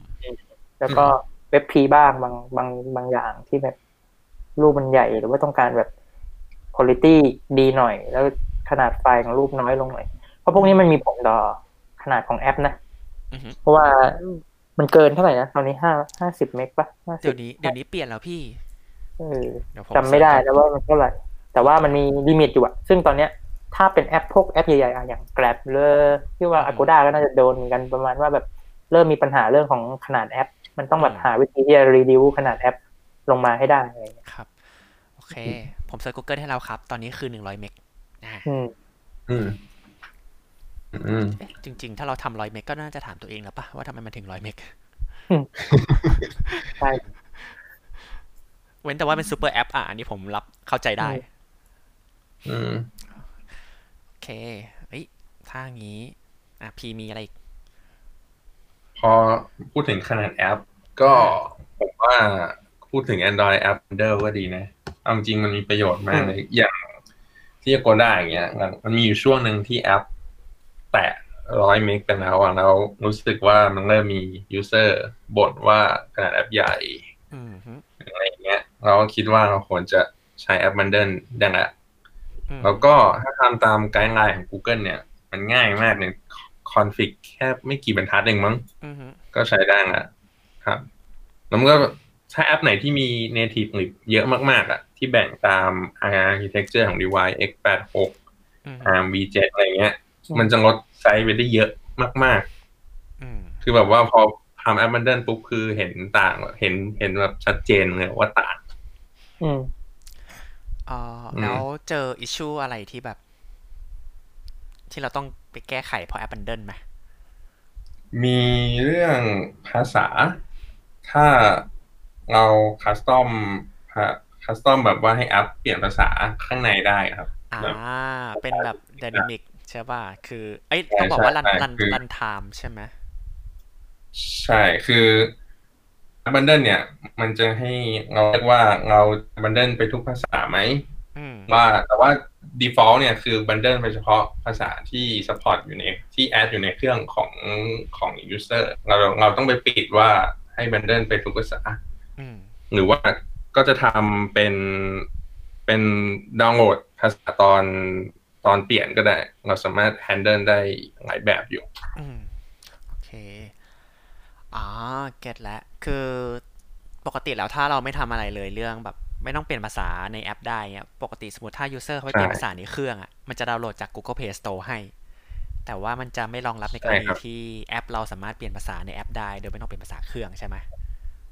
ใช่อ่าอันนั้นก็มีปัญหาจริงมีปัญหาแค่นั้นแหละที่เหลือไม่มีปัญหาอะไรเลยนะอืมเรียกได้ว่าง่าย smoothลดอย่างนี้ขนาดไซส์ได้เยอะมากอันนี้พี่ขอถามนิดนึงไอตัว App Bundle เนี่ยที่ทำอยู่เนี่ย เวลาทำต้องแบบแบ่งเป็นฟีเจอร์ไหมเช่น ฟีเจอร์นี้นะ เพื่อที่แบบง่ายเวลาที่แบบเฮ้ยถ้า user ใช้แค่ฟีเจอร์เนี้ยมันก็โหลดมาแค่ตัวนี้ไงอ่าไอๆจริง ๆ มันอ่าทำ Dynamic Feature Module ได้ด้วยครับ แต่ว่ามันจะต้องใส่ต้องทำต้อง แบบว่าต้อง clean จริงอะต้องเริ่มใช่ต้องเริ่มตัวโปรเจกต์แบบ clean จริงอะซึ่งตอนนี้ก็ไม่ได้ทำก็เออเป็นครับตัวอย่างเลยไม่ได้มี Dynamic Feature Module จริงๆคือที่ตอนที่พี่ concern ไอ App Bundle ก็คือว่า เฮ้ยสมมติถ้าแอปที่มันไม่ได้มา clean ตั้งแต่แรกแบบแยกเป็น module feature feature เลยแบบเนี้ยอืมอืมมันจะเหมาะสำหรับการทำ App Bundle ไหมประมาณนั้น จริงๆถ้าเอา benefit มันเหมาะอยู่นะเรื่อง app size ก็ผมว่าไม่มีเหตุผลเพียงพอที่จะใช้แล้วล่ะอืมอืมหลักๆก็คือ native lib เลยพี่แล้วพี่มี native lib ใช้เยอะมากอะอันเนี้ยเหมาะมาก อืมอืมจริงเพราะว่าขั้นต่ำก็แบบตัวละอ่า ตัวละสองเมกอะยันต่ำสองถึงสามเมกแต่ถ้าแบบแอปที่มันใช้เยอะอืจมริงๆแบบมันจะพุ่งไปมากกว่านั้นนะอืมอืมแล้วของเดิมมันต้องทำ multiple APK ไง แล้วมันแบบลำลำคาญตรงที่แบบว่าเรา build มาเป็น APK สักสิบไฟล์อย่างเงี้ยแล้วเราอืมต้องอัพขึ้นตัว Google Play เองอะไรเงี้ยอืมันควบคุมมันควบปกติถ้าทำระบบพวก CI/CD อะเราให้มันทำให้จบอะโอเค แต่ถ้างาน manual นี่ไม่สนุกเลย แบบกดบิวมาแล้วแบบ APK สิบตัวเอ้ยอันนี้ up up up up up แล้วก็โอ้ไม่สนุกจริง เอ๊ะ แล้วอืมเวลา test ตัว App Bundle นี่คือ test คือก็ อ๋อ มันมี bundletool ที่เอาไว้ build เป็น APK ใช่ไหมเพื่อจะ test อีกทีใช่ครับ แต่ตอนนี้ test ภายในก็คือใช้ APK ปกติ แต่ว่าอ่าเวลา publish ขึ้น release tool มันก็จะเป็น Android Abundant อือหือ โอเค อันนี้เป็นคำถามคลาสสิกก็คือ เราจะรู้ได้ไงว่าของที่ตอนเราเทสเป็น APK กับของที่เรา deploy เป็น Abundant มันเหมือนกันจริงไม่เหมือนกันครับ ใช่อ่าเพราะว่าตอนทำครั้งแรกอะ ก็เจอปัญหาเรื่องบั๊กของภาษาเนี้ยเปลี่ยนภาษาไม่ได้เพราะมันบันเดิลไปแค่สองภาษาๆอืมก็ต้องก็ต้อง verify สองรอบอยู่ดีอ่าในตอนนี้นะ โอเค ถ้าเรามีฟีเจอร์ที่แปลกๆ แต่ว่าถ้าไม่ใช่ฟีเจอร์ที่ประหลาดหรือว่าอะไรอย่างนี้ที่เป็นปกติเขาทำกัน ผมคิดว่า test รอบเดียวก็พออือหือแต่ว่าแอป Bundle เนี่ย มันสามารถส่ง test เข้า betaของของ Google Play ก็ได้นะเบต้าหรืออัลฟาซึ่งส่วนใหญ่ก็เทสจากตรงนั้นอยู่ละอ่าก็ไม่น่ามีปัญหาอะไรอืมใช่ครับอืมโอเคถ้างั้นเป็นอะ เดี๋ยวตาพี่นิวแล้วครับ มีอย่างอื่นไหมฮะที่คิดว่า legacy ประมาณหนึ่งเลกาซี่ประมาณหนึ่งเลยเหรออืม จริงๆ หลัก ๆ ก็ จริงๆก็เมื่อเมื่อกี้ที่พูดถึงเรื่อง CICD จริง ๆ มันก็ควรจะมีกันทุกที่ได้แล้วปะก็เอาอืมต้องพูด ผมว่าอันนั้นน่ะตามสเกล product ดีกว่า อืม อืมถ้าถ้ามองอย่างอื่นเหรออืม ตอนนี้ยังคิดไม่ออกนะแต่ก็ประมาณนี้แหละ อือหือที่มองอ๋อผมนึกออกอย่างหนึ่งก็คือ re- relative layout ครับ อ๋อ เออจากเออใจเลย คือย้ายไปใช้ constraint เถอะครับ กราบละอืมเพราะอะไร เพราะว่าอะไร edit อะ constraint มัน edit ง่ายกว่า ต่อให้เราพิมพ์ XML ก็ตามอืมเออ แต่พี่ชอบ พี่ชอบคอนสเตนนะใช้ไปสักพักรู้สึกว่า เฮ้ย มัน มันคอนฟิก มันช่วยอะไรเราหลาย ๆ อย่างได้ในในในที่แต่ก่อนมันทำไม่ได้ใน relative อืมเช่นเราจะกำหนดเรโชเอยหรือเราจะกำหนดแบบพวกเฮ้ยมันกว้างเท่านี้นะแต่ถ้า content ยืดให้มันยืดประมาณนี้นะแต่มันก็มี limit ที่ ratio เท่านี้นะอะไรอย่างเงี้ยอืมเออือมเออพวกนั้นแบบอืม constraint มันช่วยได้เยอะมาก อันนี้ยอมรับแล้วมีก็เรื่องของ guideline เรื่อง chain เรื่องอะไรอย่างงี้ใช่ไหมใช่ใช่ไอชอบชอบ guideline กับ barrierเออ barrier barrier นี่เออจริงจริงเออดีมากใช้บ่อยมาก barrier นี่คือแบบอื้อหือ คือปกติเราจะแก้ปัญหาด้วยกันอ๋อเดี๋ยวเอาlayer สักตัวมาครอบอะไรอย่างเงี้ยอืมอันนี้ไม่ต้อง อันนี้แฟลตเลย อยู่ในเลเวลเอยอยู่ในเลเวลเดียวกัน แต่ว่าใช้ barrier เอาแบบ เอาไว้ ช่วยทำแบบพวกอะไรเงี้ย ต้องบอกว่า barrier คือเป็นวิวที่ไม่มีตัวตน แต่ว่าไอ้ reference กับ view ID อื่น ๆ ตัวมันจะอยู่ในตำแหน่งที่ อย่างเช่น ถ้าเราอยู่ชิดขวาของวิวทุกตัว มันจะอิงตำแหน่งตัวที่กว้างที่สุดอะไรเงี้ย เอออืมแล้วก็ลองลองลองไป search ดูแบ barrier นี่แบบว่าสุดสุดยอดมาก จริง ต้องใช้มันอะเป็นต้องที่ชอบต้องบอกว่าต้องใช้อยู่ละอ่าอืมแต่หลักๆ เอออันนี้คือ อันนี้ที่เจอนะที่เจอที่ครับที่ที่ทำงานแล้วกัน จากประสบการณ์ ตัว constraint แล้วมันมันดีมันดีจริงในเรื่องของอือฮึแบบเรื่องจัดการในเรื่องพวกนี้แหละพวกลูกเล่นต่างอืมๆแต่มันเนี่ย เท่าที่เจอบางอย่างมันก็เจอเรื่องของ performance เข้ามาเอี่ยวด้วย เพราะเวลาที่มันอือฮึ initiate ตัวมันเองอะอ่าถ้าเทียบกับพวกแบบเฟรม layout เอยหรือ relative เอยบางทีแบบอือฮึมันใช้เวลาเยอะกว่าอืมมันอาจจะต้องไป weight เอาว่า เฮ้ยอืมตอนที่แบบต้องการ performance แอป performance แบบสตาร์ทปุ๊บ UI มาปั๊บอะไรเงี้ยหรือแบบ build แบบสตาร์ทแอปเร็วมากอะไรเงี้ยไอ้เรื่องเรื่องพวกเนี้ยต้องต้องลองดูด้วยว่าเฮ้ยตอนที่เราใช้ constraint เปรียบเทียบกับการใช้ layout อืมแบบ frame layout ธรรมดาเอยอะไรจะเร็วกว่ากันเอ้ยอันนี้ต้องต้องบอกให้ผู้ฟังเข้าใจก่อนเลยเนาะว่า จริง ๆ แล้วเนี่ย constraint layout ไม่ได้มี performance ดีเป็นอืมซะทั้งอ่าไปซะทั้งหมดเลย ต้องบอกอย่างนี้ดีกว่าอืมส่วนส่วนใหญ่จะเข้าใจว่า อ๋อ มันลด nest ของ layout ได้ไง แปลว่า performance ต้องดี จริง ๆ แล้วมันมันมี cost อยู่นะครับ ใช่ใช่เพราะมันจะเมเจอร์เยอะมากว่าตัวมันเองต้อง relate กับใครนู่นนี่นั่นโน่นอะไรเงี้ยใช่อืม สุดท้ายตัวมันก็ต้องไปนั่งรีโซตัวตัวชายตัวเองว่าแบบเอ้ยชายนี้อืมมันจะอะไรยังไง มันก็ต้องรีโซตัวเองอยู่ดีอ๋อใช่แล้วก็อะไรอีก ถ้า constant layout ผมอ่าแนะนำให้ใช้ constant layout ด้วยส่วนหนึ่งเพราะว่า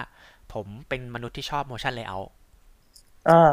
motion อืมอืมอืมมันก็มีข้อดีข้อเสียครับ จากที่ลองอย่างเช่น constant constant ผมบอกแนะนำว่าถ้าเจอเคสที่เป็น linear layout frame layout อยู่แล้วเออผมว่าใช้พวกนั้นได้ดีอยู่แหละมันไม่ได้มีคอร์สอะไร แต่พอดีผมมองว่า constraint มันสามารถ replace ตัว relative ได้เลยอืมนะก็ใช้ซะ แล้วก็ถ้ามีข้อดีเพิ่มเติมก็คือเรื่องของ motion layout แต่ว่าก็ไม่ได้ดีขนาดนั้นเนาะเพราะว่าเคยลองแล้ว นึกภาพอะผมผมใช้ motion layout ในงานไงแต่แอบอืมแอบคิดในใจ ถ้าคนมันมาแก้เราแก้งานเราทีหลังอะแก้แล้วหน้าเนี่ยหน้าชิบหายอะ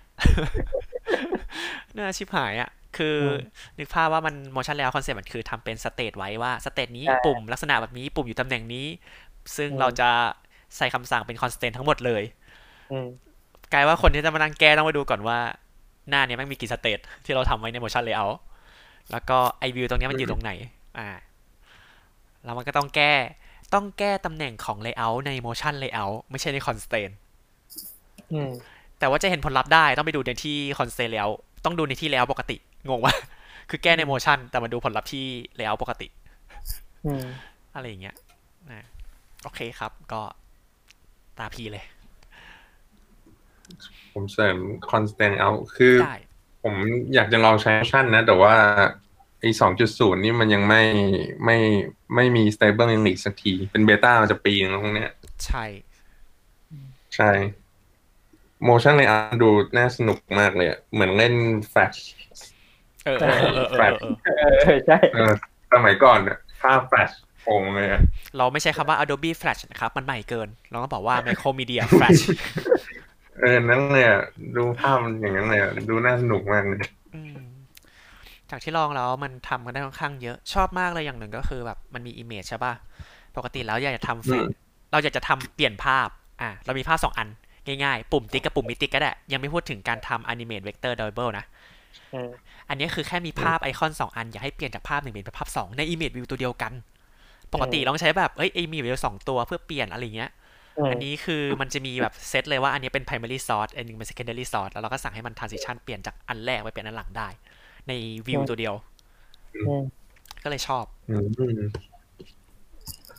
อืมอืมอืมยแต่อด key key frame ยังไม่ได้ลอง เพราะว่าไม่ไม่ได้มีงานที่แบบดีไซเนอร์ไม่ได้ strict เรื่องแอนิเมชันขนาดนั้นละกันอืม ในทีมอืมทำตอนที่ทำใส่ในทีมในทีมบอกโอ้พี่พี่เอกแต่งซิ่งว่ะอะไรเงี้ยคือ แค่แค่ทำก็ดีแล้วอะเอออะไรเงี้ยโอเคครับ ต่อเลยของผมเหรอต่อไปเหรอผมว่าการเขียนแอปให้สามารถเทสได้นี่ก็เป็นประเด็นที่เฮ้ยอยากพูควดรจะเหมือนกันทำในยุคเนี้ยเออกำลังจะเมื่อกี้กำลังจะพูดเลยว่า เอ้ยไอ้เอาเหรอปัญหาส่วนไอ้ไอ้ที่ควรจะมีเพคือราะว่า เริ่มควรจะเริ่มเขียนแอปเป็น pattern ได้แล้วไอ้ซับเอ็มเพราะว่าจากแบบนึงอะเออจาก topic ก่อนหน้าทั้งหมด มันสามารถ sum up ได้ว่าแอป ถ้าทำก่อนหน้าทั้งหมดที่พูดไปทั้งหมดอะมันสามารถแอปมันจะสามารถ test ได้ง่ายขึ้น อืมฮึอืมอืมอืมแล้วก็เรื่องการเขียนแอปแบบมี architecture pattern จะ MVP MVVM ก็แล้วแต่อืมแล้วแต่สะดวก ขอแค่เขียนเทสได้ ใช่จะผมว่าอย่างน้อยก็ unit test อะอืมอืมอันนี้เห็นด้วยมันอาจจะไม่จำเป็นต้องมี UI test ก็ได้ เพราะว่าแอปอาจจะไม่สเกลใหญ่ขนาดนั้นอืมฮึแต่อย่างน้อยผมว่ามี unit test ให้เป็นเหมือนกับว่าเป็น documentation ให้คนที่จะมาตามแก้ของเราว่า ตามอ่านตามเก็บขี้อะไรอย่างเงี้ย มี unit test ช่วยได้เยอะจริงเอออืมสงสัยปกติเราอ่าน test case ของแต่ละคนไหมหรือ เราแก้โค้ดไปก่อน อะรันให้ผ่านก่อน แล้วก็แก้โค้ด แล้วถ้ามัน fail เราค่อยไปทำความเข้าใจใน test case เท่านั้น ส่วนใหญ่น่าจะเป็นแนวหลังมากกว่านะ เหมือนกันเหมือนกันๆเวลาผมไปแก้ครับผมจะเปิดดูก่อนไฟล์มันมี test ป่าวะถ้าไม่มีก็จะเริ่มแบบเริ่เริ่มมเขีตัยงนหงิดก่อนตังหงิดแล้วอ่า เอออะไรจริงเงี้ยจริงเออ อันนี้ อันนี้แนะนำเนาะ คือแบบ test เออคือกลายเป็นว่าไม่มี test อะกลายเป็น legacy แหละเพราะว่าอะไรสุดท้ายโค้ดนั้นมันจะกลายเป็น legacy ที่แตะไม่ได้จริงอืมใช่ๆเออในการมี test case ก็ช่วยได้เยอะนะเวลาแบบใครมากระดิกหรือเราไปกระดิกโค้ดใครสักนิดนึงใช่แล้วเคสมัน fail เนี่ยมันจะได้รู้เลยว่าอ๋อเฮ้ยมันมีเคสอย่างนี้เกิดขึ้นนะเราควรจะ concern เรื่องเคสนี้ด้วยนะเรก็แต่สุดท้ายทำไปทำมามันก็อยู่ที่ว่าคนเขียน test case ได้แหละ ถ้าคุณแบบเขียนให้มันครอบคลุมมากพอ มันก็จะมีประโยชน์มากกับคนที่มาแบบต้องทำงานต่อครับแต่ถ้าคุณเขียนสักแต่ว่าจะให้มี test case อะมันก็ไม่ได้ช่วยอะไรอะอืมอ๋ออย่างอย่างของผมเคยเจอเคสหนึ่งก็คือ ผมเขามี test อยู่ใช่ไหมผมลองรัน ทีเนี้ยมันมีบางเคสที่ผมต้องการเข้าไปแก้ แต่ว่า test ไม่ได้ cover ผมก็แค่รันโค้ดเดิมแล้วดูก่อนว่าไอของเก่ามันเป็นอะไรอืมเออก็คือเขียน test เขียน test ครอบเพิ่มให้เขาแหละ เพราะว่าอืม ก็มันก็ยากแหละที่จะเขียน test ได้ครอบทุกทั้งหมดจริงอืๆมอะไรเงี้ย เออ แต่ถ้าไหน test แล้วรันไม่ผ่านนะครับ ก็ไปลบ test แม่งทิ้ง แล้วก็ commit ของเราขึ้นไปเออเป็นการแก้ที่ง่ายดี ใช่ ยังไงแค่นี้ CI เขียวอือ รับรองไม่มีแดงครับ รับรองผ่าน สักพักแม่งโดนด่า โอเคอะต่อมาเลยครับ หรือมีอย่างอื่นเพิ่มอีกเรื่อง test เรื่อง test เหรออืมเอ่อไม่มีแล้วฮะ แต่ว่าอาจจะนึกอยู่เรื่อง UI testing ว่ามันจำเป็นสำหรับทุกแอปไหมแต่ผมว่ามันไม่จำเป็นมันอยู่ที่สเกลอืมอืมสเกลบางถ้าสเกลไม่ใหญ่มากกับใช้ UI เทสรู้สึกมันเปลืองเอฟฟอร์ตไปหน่อยอืมใช่อาจจะต้องมานั่งแยก environment แล้วก็อ่าแยกเรื่องเรื่อง API environment ด้วย server environment ทั้งหลาย อืมอาจจะยากหน่อยอืมอืมอืม แต่ถ้าเป็น แต่ถ้าเป็นแอปที่มันยังสุดท้ายก็ต้องมี user มากดหรือว่ามันเป็น E2E หรือ UAT อยู่แล้วอะมันก็สามารถ replace ได้อืมด้วย iTest ป่ะอ่าใช่ อาจจะเป็น end to end flow อะไรอย่างเงี้ยอืมอาจจะไม่คิใช่ดแบบว่าไม่ใช่น่าจะ replace อาจจะไม่ใช่ flow ใหม่ใช้คำนี้ละกันเนาะก็คือ flow เก่าอืมที่มันอยู่ใน test case เราที่เราจะต้องทำทุกครั้ง ถ้าอืมให้มันเป็นโฟล์หลักของแอปอะไรอย่างเงี้ยใช่ผมคิดว่ามีไว้ก็ดีอืมเขียนไว้ไม่เสียหาย เราจะได้ไม่ต้องมานั่งกดอันเก่า แล้วก็ไปกดในฟีเจอร์ใหม่ๆไปเลย อืม ใช่ครับ ครับผมอะถ้างั้นต่อมาพี่นิวครับ อืม จริง ๆ อืมยังคิดไม่ออกเลยนะเนี่ยแต่เราให้เสริมจากเรื่อง test case เนี่ย ถ้าพี่นิวไม่พูดเนี่ยที่มองว่าแค่ พี่นิวไม่พูดจะโดนผมกับพีตัดหน้านะ เอาเอาเลยอืมโอเคครับ ต่อต่อเมื่อกี้เสริมว่า จริงๆอะอยากจะเสริมเรื่อง unit test จริงๆ คือ เคยเคยอย่างที่เอกถามเมื่อกี้แล้วเรื่องเรื่องว่าเฮ้ยจริงๆเราควรจะดู test case ก่อนหรือควรจะทำอืมทำทำแก้แก้โค้ดก่อนแล้วค่อยมา run test case แต่พอมันมีอยู่ครั้งหนึ่งที่เคยลองทำแบบ TDD แบบจริงจังคือแบบนั่ง define test case ก่อนเลยอืมมันต้องอย่างนี้อย่างนี้นะ เฮ้ยมันมันเป็นอะไรที่แบบช่วยได้เยอะมากเลยนะคือแบบอืมเรารู้ว่าผลลัพธ์คือต้องการอะไร input คืออะไร output คืออะไรแล้วสุดท้ายคือเราไปลงโค้ดอะมันมันทำมันทำให้เราเข้าใจสิ่งที่เราจะทำมากขึ้นกว่าเดิม แบบครับเออมันทำให้ implement ง่ายขึ้นอะไรอย่างเงี้ยอืมคือเสริมเสริมตรงส่วนนี้มากกว่าอืมนี่คนจริงเขียนทีดีแต่แต่ว่านานมาแล้วนะ ตอนนั้นคือแบบอยากลองไงให้มันเป็นยังไงๆ ผมเคยลองแล้วเหมือนกันครับพี่ ไม่ไหว ตอนหลังตอนหลังคนพบว่า เฮ้ย คือเราไม่สามารถทำ TDD ได้ทุกอย่างในชีวิต ใช่ เราเลือกที่จะทำ TDD แล้วกัน เออ คือแบบ เออ อันนี้มันสำคัญจริงทำทำก็ได้วะ อันนั้นแบบ เอ้ย มันไม่ทำเป็นจริง ๆ ก็ทำก่อนแล้วค่อยเขียนเทสแล้วกัน คือแบบ เออ เหนื่อยอะ มันเหนื่อยใช้คำนี้อืมแต่อันนี้อืมมีมีเคยมีคนถามผมว่าเฮ้ย ผมเขียนโค้ดอยู่แล้วอยากจะทำ TDD ทำไง เออ อันเนี้ยมาตอบในพอดแคสต์นี้ด้วยดีกว่า ก็คือ เอาจริง ๆ ส่วนตัวยังไม่แนะนำให้แบบว่าเริ่มทำ TDD เลยนะ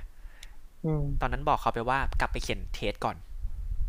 อืมเพราะว่าถ้าเรายังไม่เขียน test เราจะนึก test case ไม่ออก แล้วพอเขียนนึก test case ไม่ออก เราไม่มีทางนึก test case ก่อนที่จะเขียนโค้ดได้ เพราะว่าเรายังไม่ชิน ใช่เอออืมโอเค ถ้างั้น อะ พี่นิวครับ รออยู่เราอยู่ ใช่สคริใช่ก่อนนะแม่สคริปต์ก่อนแต่ขอคิดก่อนถ้างั้น ผมจะมั่นใจได้ไงว่าสิ่งที่ผมพูดอะ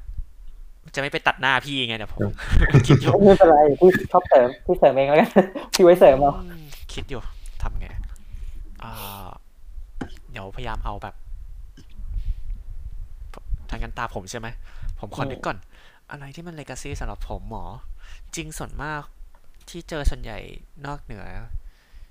จากที่คิดออกนะตอนนี้ก็จะเป็นพวกโค้ดโค้ดที่มันเป็นแบบแบสเมลอะซึ่งจริงก็มันไม่ใช่เลกาซีแต่มันคือแบสเมลอยู่แล้ว คือมันสิ่งที่ไม่ใช่คนทำอืมอืมอ๋ออ่าจริง ๆ ผมว่าในยุคเนี้ยนักพัฒนา Android ส่วนใหญ่อะจะไม่ได้ใช้ Legacy ที่เป็น Android Support Library กันแล้วอืมถ้าสร้างโปรเจกต์ขึ้นมาใหม่นะ เพราะว่าโดย default มันเป็น Android X หมดแล้ว ซึ่งมาจากอ่า Android Jetpack อืมอืม แต่ทีนี้ถ้าใครยังใช้ Android Support อยู่ ผมบอกว่าถือว่ามันเป็น Legacy ประมาณหนึ่งละกัน เพราะว่ามันคือหน้าที่ของเราที่ต้อง migrate ไปเป็น Android X ส่วนเหตุผลก็คือ เพราะว่าปกติแล้วเนี่ย ไอ้ support library อะเขาทำมาเพื่อแก้ปัญหาบางอย่างเนาะ อย่างเช่นนึกถึงเมื่อก่อนก็คือ fragment เอาเราถ้าเราพูดกับเด็กสมัยนี้เดี๋ยวจะบอกว่าอ้าพี่ผมก็ใช้ fragment ใน support library แล้วเออใช่ใช่ใช่เจ้าเด็ก แต่ข้าแก คือเมื่อก่อนมันมีบั๊กใน fragment แล้วบั๊กที่ว่ามันเป็น API framework นั่นหมายความว่าถ้าเรารันในเวอร์ชันนั้นๆก็เจอบั๊กตัวนี้อยู่ดีไม่สามารถแก้ได้อ่าการที่เราใช้ support library ก็คือให้ทีม Android อะเขาสามารถอัปเดต library ตัวนี้เพื่อแก้บั๊กอะไรบางอย่างให้ได้ตลอดเวลาอ่าซึ่งก็คือข้อดี แต่ทีเนี้ยนั่นคือจุดประสงค์ที่เรามาใช้ support library ไง ให้ทีม Android ดูแล เรื่องพวกนี้ให้ แต่ทีเนี้ยเขาหยุด support ของตัวอ่า support library ก็คือ Android support library นะครับเขาหยุดไปแล้วที่เวอร์ชัน28อ่าแล้วย้ายแพ็กเกจใหม่ไปเป็น Android Jetpack หรือก็คือ Android X ถ้ายังไม่ได้ย้ายย้ายไป เพราะว่าถ้ามันยังมี bug อยู่ในเวอร์ชันที่เป็นเป็น Android Support เนี่ย มันก็จะไม่ถูกแก้ไขแล้ว จนกว่าคุณจะย้ายไปใช้ตัวใหม่ ประมาณนี้ แต่ทีนี้ก็เอาเข้าจริงเอ๊ะอยากรู้ว่า ทั้งทั้งคู่น่าจะเคยไมเกรตมาแล้วใช่ไหมจาก Support Library ไปเป็นไอ Android Jetpack อะอือฮึใช่แก้ครับนานไหมครับ อ่าถามตรงๆเพราะโปรเจกต์ใหญ่ไง แก้นานไหมอย่างที่อย่างที่อ่าอย่างที่แกร็บผลแล้วกัน อันนี้น่าจะพูดได้ประมาณว่าอืมใช้เวลาประมาณอาทิตย์หนึ่งนะ แต่ก่อนที่เขาจะแบบอืมจะ migrate มาเป็น Android X อะเขาก็จะมีแบบทีมที่แบบว่า เฉพาะกิจที่ขึ้นมาปุ๊บเออเขาจะรันในส่วนของ local เขาก่อน มั่นใจระดับหนึ่งว่าเฮ้ยอันเนี้ยพอแก้ขึ้นไปคือพอมัน push ขึ้น Git เนี่ยมันเอฟเฟกทั้งทั้งทั้งทั้งบริษัทอืมเพราะฉะนั้นเขาจะมีแบบส่วนที่แบบพยายามไปแก้คือ run run script แก้เลย เขียนเขียนสคริปต์ขึ้นมาแก้แบบอ่าเออไฟล์อะไรเงี้ยเออครับ อ่าใช้มันใช้เวลาประมาณอาทิตย์หนึ่งอะแล้วก็พอเริ่ม contribute ปุ๊บอ่าเริ่ม push ขึ้นกิจปุ๊บทุกคนได้ได้รับหมด แล้วก็แต่ละคนอะ เริ่มทยอยแก้ในส่วนที่เหลือที่ตัวเองยังไม่ได้แก้อะไรเงี้ย อืมประมาณนั้นอืมอืม ของพี่อะกดจาก Android ของ Studio กดได้เอาแล้วก็เสร็จเลย ของก็ได้ใช้เวลาหลายเดือนอยู่นะโอ้โหหลายเดือนอยู่อะเพราะว่ามันไม่มีตอนนั้นคือไม่มีทีมที่จัดการก็คือ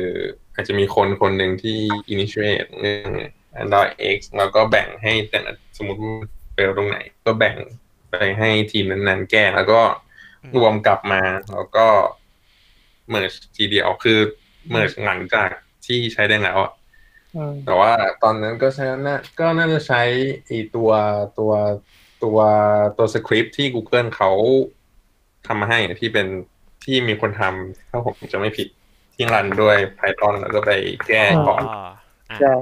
แต่ทีนี้ก็พอแก้เสร็จก็ต้องตามเก็บคีย์ของแต่ละทีมว่าทำอะไรกันไปบ้าง จะมีอะไรที่มันไม่สปอร์ตอะไรอย่างเงี้ยอืมใช่โอเคแล้วก็ตอนนั้นน่าจะต้องอัปเดต AGP ด้วยถ้าจะไม่ผิด ก็เลยอะเรื่องใหญ่โต อ๋อ อะอันนี้พีต้องพูดว่าแบบเอ้ย AGP ทำไมการแบบอัปเดต AGP มันถึงเป็นเรื่องใหญ่ เพราะว่าถ้านักพัฒนาทั่วไปก็บอกว่า เอ้ยผมก็แค่ให้ Android Studio มันอัพให้ก็จบอะไรเงี้ยเราได้ไหมหรือเราไม่ได้เราไม่ได้ก็คำเลยเราได้แต่ว่ามันก็มันก็เป็นปัญหาภาพรวมแหละอืมหาภาพรวมว่ามันไม่คอมแพตกับ อันนี้เรื่อง มีพออัปเดต AGP เวอร์ชันใหม่ก็จะมีเรื่องปัญหาของที่น่าจะสามจุดหกมั้ง หรือสามจุดเท่าไหร่ห้าผมผมจำไม่ได้ที่ฟอสไปใช้ R8 อะ ใช่อืมประมาณสามเอ้ยใช่จำไม่ได้สามอะไร เออ อะแล้วไงต่อเอาใช่ ซึ่งก็จะมันมันก็จะมีปัญหากับกับคลาสเยอะมาก ก็เลยต้องกลับไปใช้ ProGuard เหมือนเดิมอะไรแบบเนี้ยครับ อืม ก็จะเป็นปัญหาที่ผมว่าแอป บางแอปก็อาจจะไม่เจอมั้งไม่รู้เป็นที่สเกลใหญ่อย่างเดียวหรือเปล่าอืมต้องบอกว่าแอปสเกลใหญ่มี use case ที่เยอะ มีโอกาสเจอใช่เล็กมีโอกาสเจอปัญหาได้เยอะกว่านะใช่มีโอกาสเจออะไรแปลกใช่แล้วจำจำได้คือตอนนั้นนะแบบ ตอนนั้นเขาเคลมใช่ป่ะว่าเอ้ยโปรการ์ด to R8 ชิวๆไม่มีอะไร change น้องน้องในทีมแม่งอัพอัพปุ๊บ พี่ผมใหญ่กลับแหละ แม่งพังแบบ ไหนบอกไม่มีอะไร change วะเออ คือมันก็ไม่ได้ขนาดนั้น อ่าๆก็คือมันพังได้โหดจริงๆนะแบบ บางหน้าแบบวิวบางวิวหายไปเลยอะแต่มันไม่แคลสแต่ว่าวิวหายไปเลยเออที่ Grab ก็เจอเหมือนกันจะเจออาจจะไป shrink code บาง part ที่เซตพวก visibility อย่างเงี้ยแล้ววิวหายไปเลย อ่า น่าสนใจที่ว่า มัน การทำงานของมันทำไมมันเกิดเคสแบบนั้นได้ เออ ใช่ โอเคถ้างั้นก็อะขยับมาเรื่องอย่างอื่นครับ เมื่อกี้ผม เมื่อกี้เมื่อกี้ตาใครวะพี่ ลืมแล้วอะตาพี่ปะแล้วก็พีตาพี่ตาพี่ตาพี่ ตาพี่แล้วก็ตาพีพี่ใช่ก็ต้องเป็นพี่นิว พี่นิวขัดนะอันหนึ่งพี่ยังคิดไม่ออกจนถึงบัดนี้น อกจากอย่างที่พูดไปหมดแล้วเขาพูดไปเยอะมากเลยนะ ว่าอะไรบ้างอะไรเงี้ยงั้นพูดถึงเรื่อง Project Pattern ก็ได้ครับ แบบพวก MVC MVP ไปเลยเพราะว่าอันนี้ผมว่าทุกคนน่าจะมีอยู่ในใจกันอืมจริงอืมๆเออ ถ้าเทียบกับโค้ดเมื่อสองปีสามปีที่แล้วเนี่ย มันก็มี pattern ให้เลือกไม่ค่อยหลากหลายเท่าไหร่เนอะอืมแต่ว่าปัจจุบันมันมันมีเยอะเยอะมาก จริง ๆ คือเราไม่จำเป็นต้องแบบ เฮ้ย stick ไป pattern ใด pattern หนึ่งก็ได้อืมจริง ๆ มันอยู่ที่สถานการณ์ด้วยแหละ จริง ๆ แต่แต่ concept หลักๆคือก็ควรจะ keep pat-ไม่สิก็ควรจะ apply pattern ใด pattern หนึ่งเข้าไปอ่าก็คืออย่างที่บอกตั้งแต่แรกคือสาเหตุมันคือหนึ่งคือเราอยากทำให้ test เรา อ่าไอ้ยอยากทำให้โค้ดเรามัน test ได้อะไรประมาณนี้ส่วนหนึ่งแล้วก็อย่างที่สองคือมันมีประโยชน์กับ การที่แบบเฮ้ยมันมันมันสามารถ group code ที่ที่ควรจะอยู่ด้วยกันให้อยู่ด้วยกัน เช่น UI ก็ควรควรจะอยู่ในฝั่งของ UI Business Logic ก็ควรอยู่ในฝั่งของ Business Logic เอ่อหลักๆก็คือพวก MVP พวก MVVM อะไรเงี้ย ก็ล่าสุดก็ไม่ใช่คงไม่ล่าสุดละมั้งก็คงแบบเป็น clean architecture อย่างเงี้ยอืมแต่ก็คงเป็น clean จ๋าก็คงจะลำบากหน่อยก็ ก็เอาไปไป adapt เอาอะไรเงี้ย ว่ามันควรจะ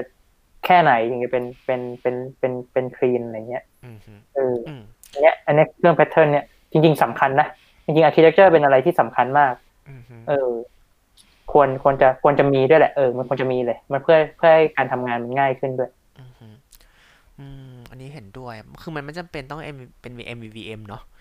อืมอืม อันนี้อันนี้เข้าใจว่าผู้ฟังส่วนใหญ่อะน่าจะนึกถึง MVVM เป็นอย่างแรก เพราะว่า Google เขา prefer มา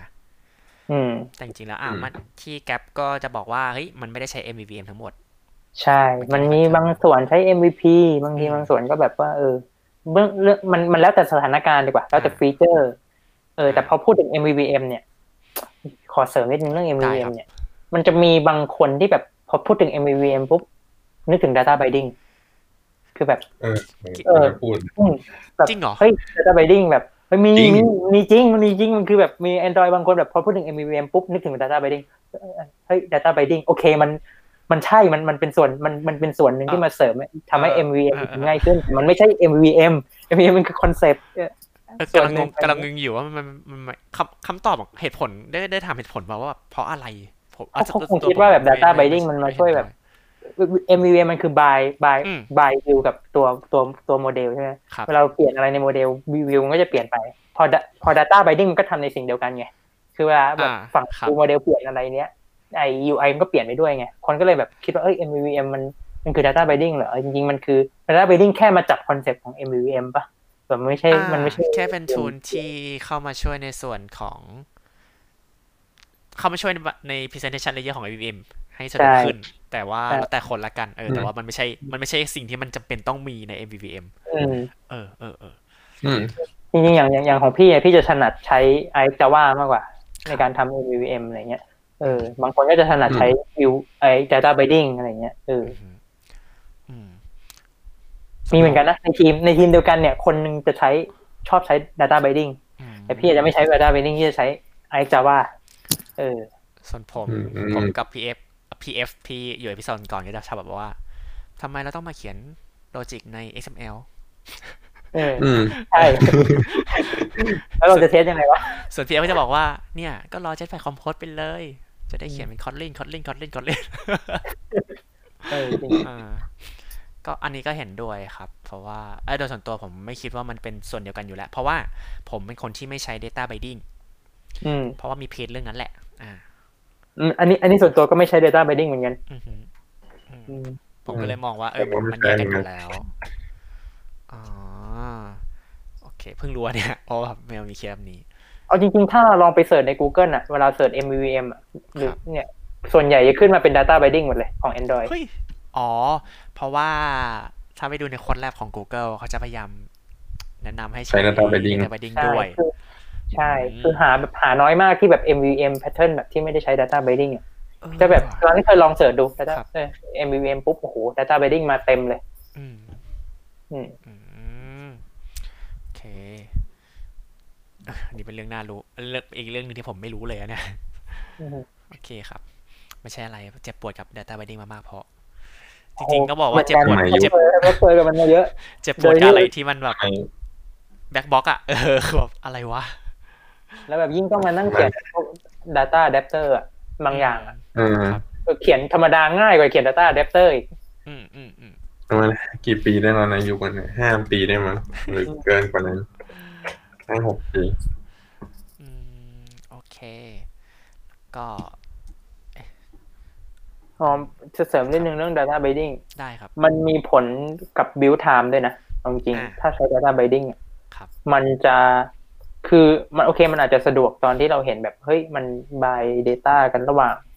สองอันสองสองวิวอ่า view model กับวิวใช่ป่ะ XML โดยตรงอะไรเงี้ยครับแต่เบื้องลึกเบื้องหลังตอนเราเราบิวมันขึ้นมา เรา build project อะมันไปสร้าง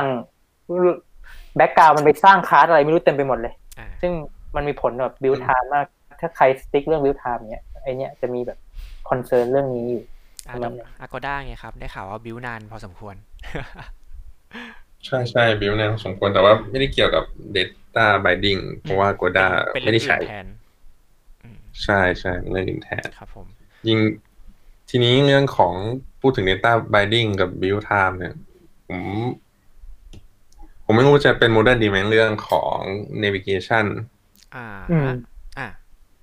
ที่ใช้ Navigation Navigation Graph เป็น XML เนี่ยผมว่าน่าจะเคสเดียวกัน อันนี้ผมไม่แน่ใจ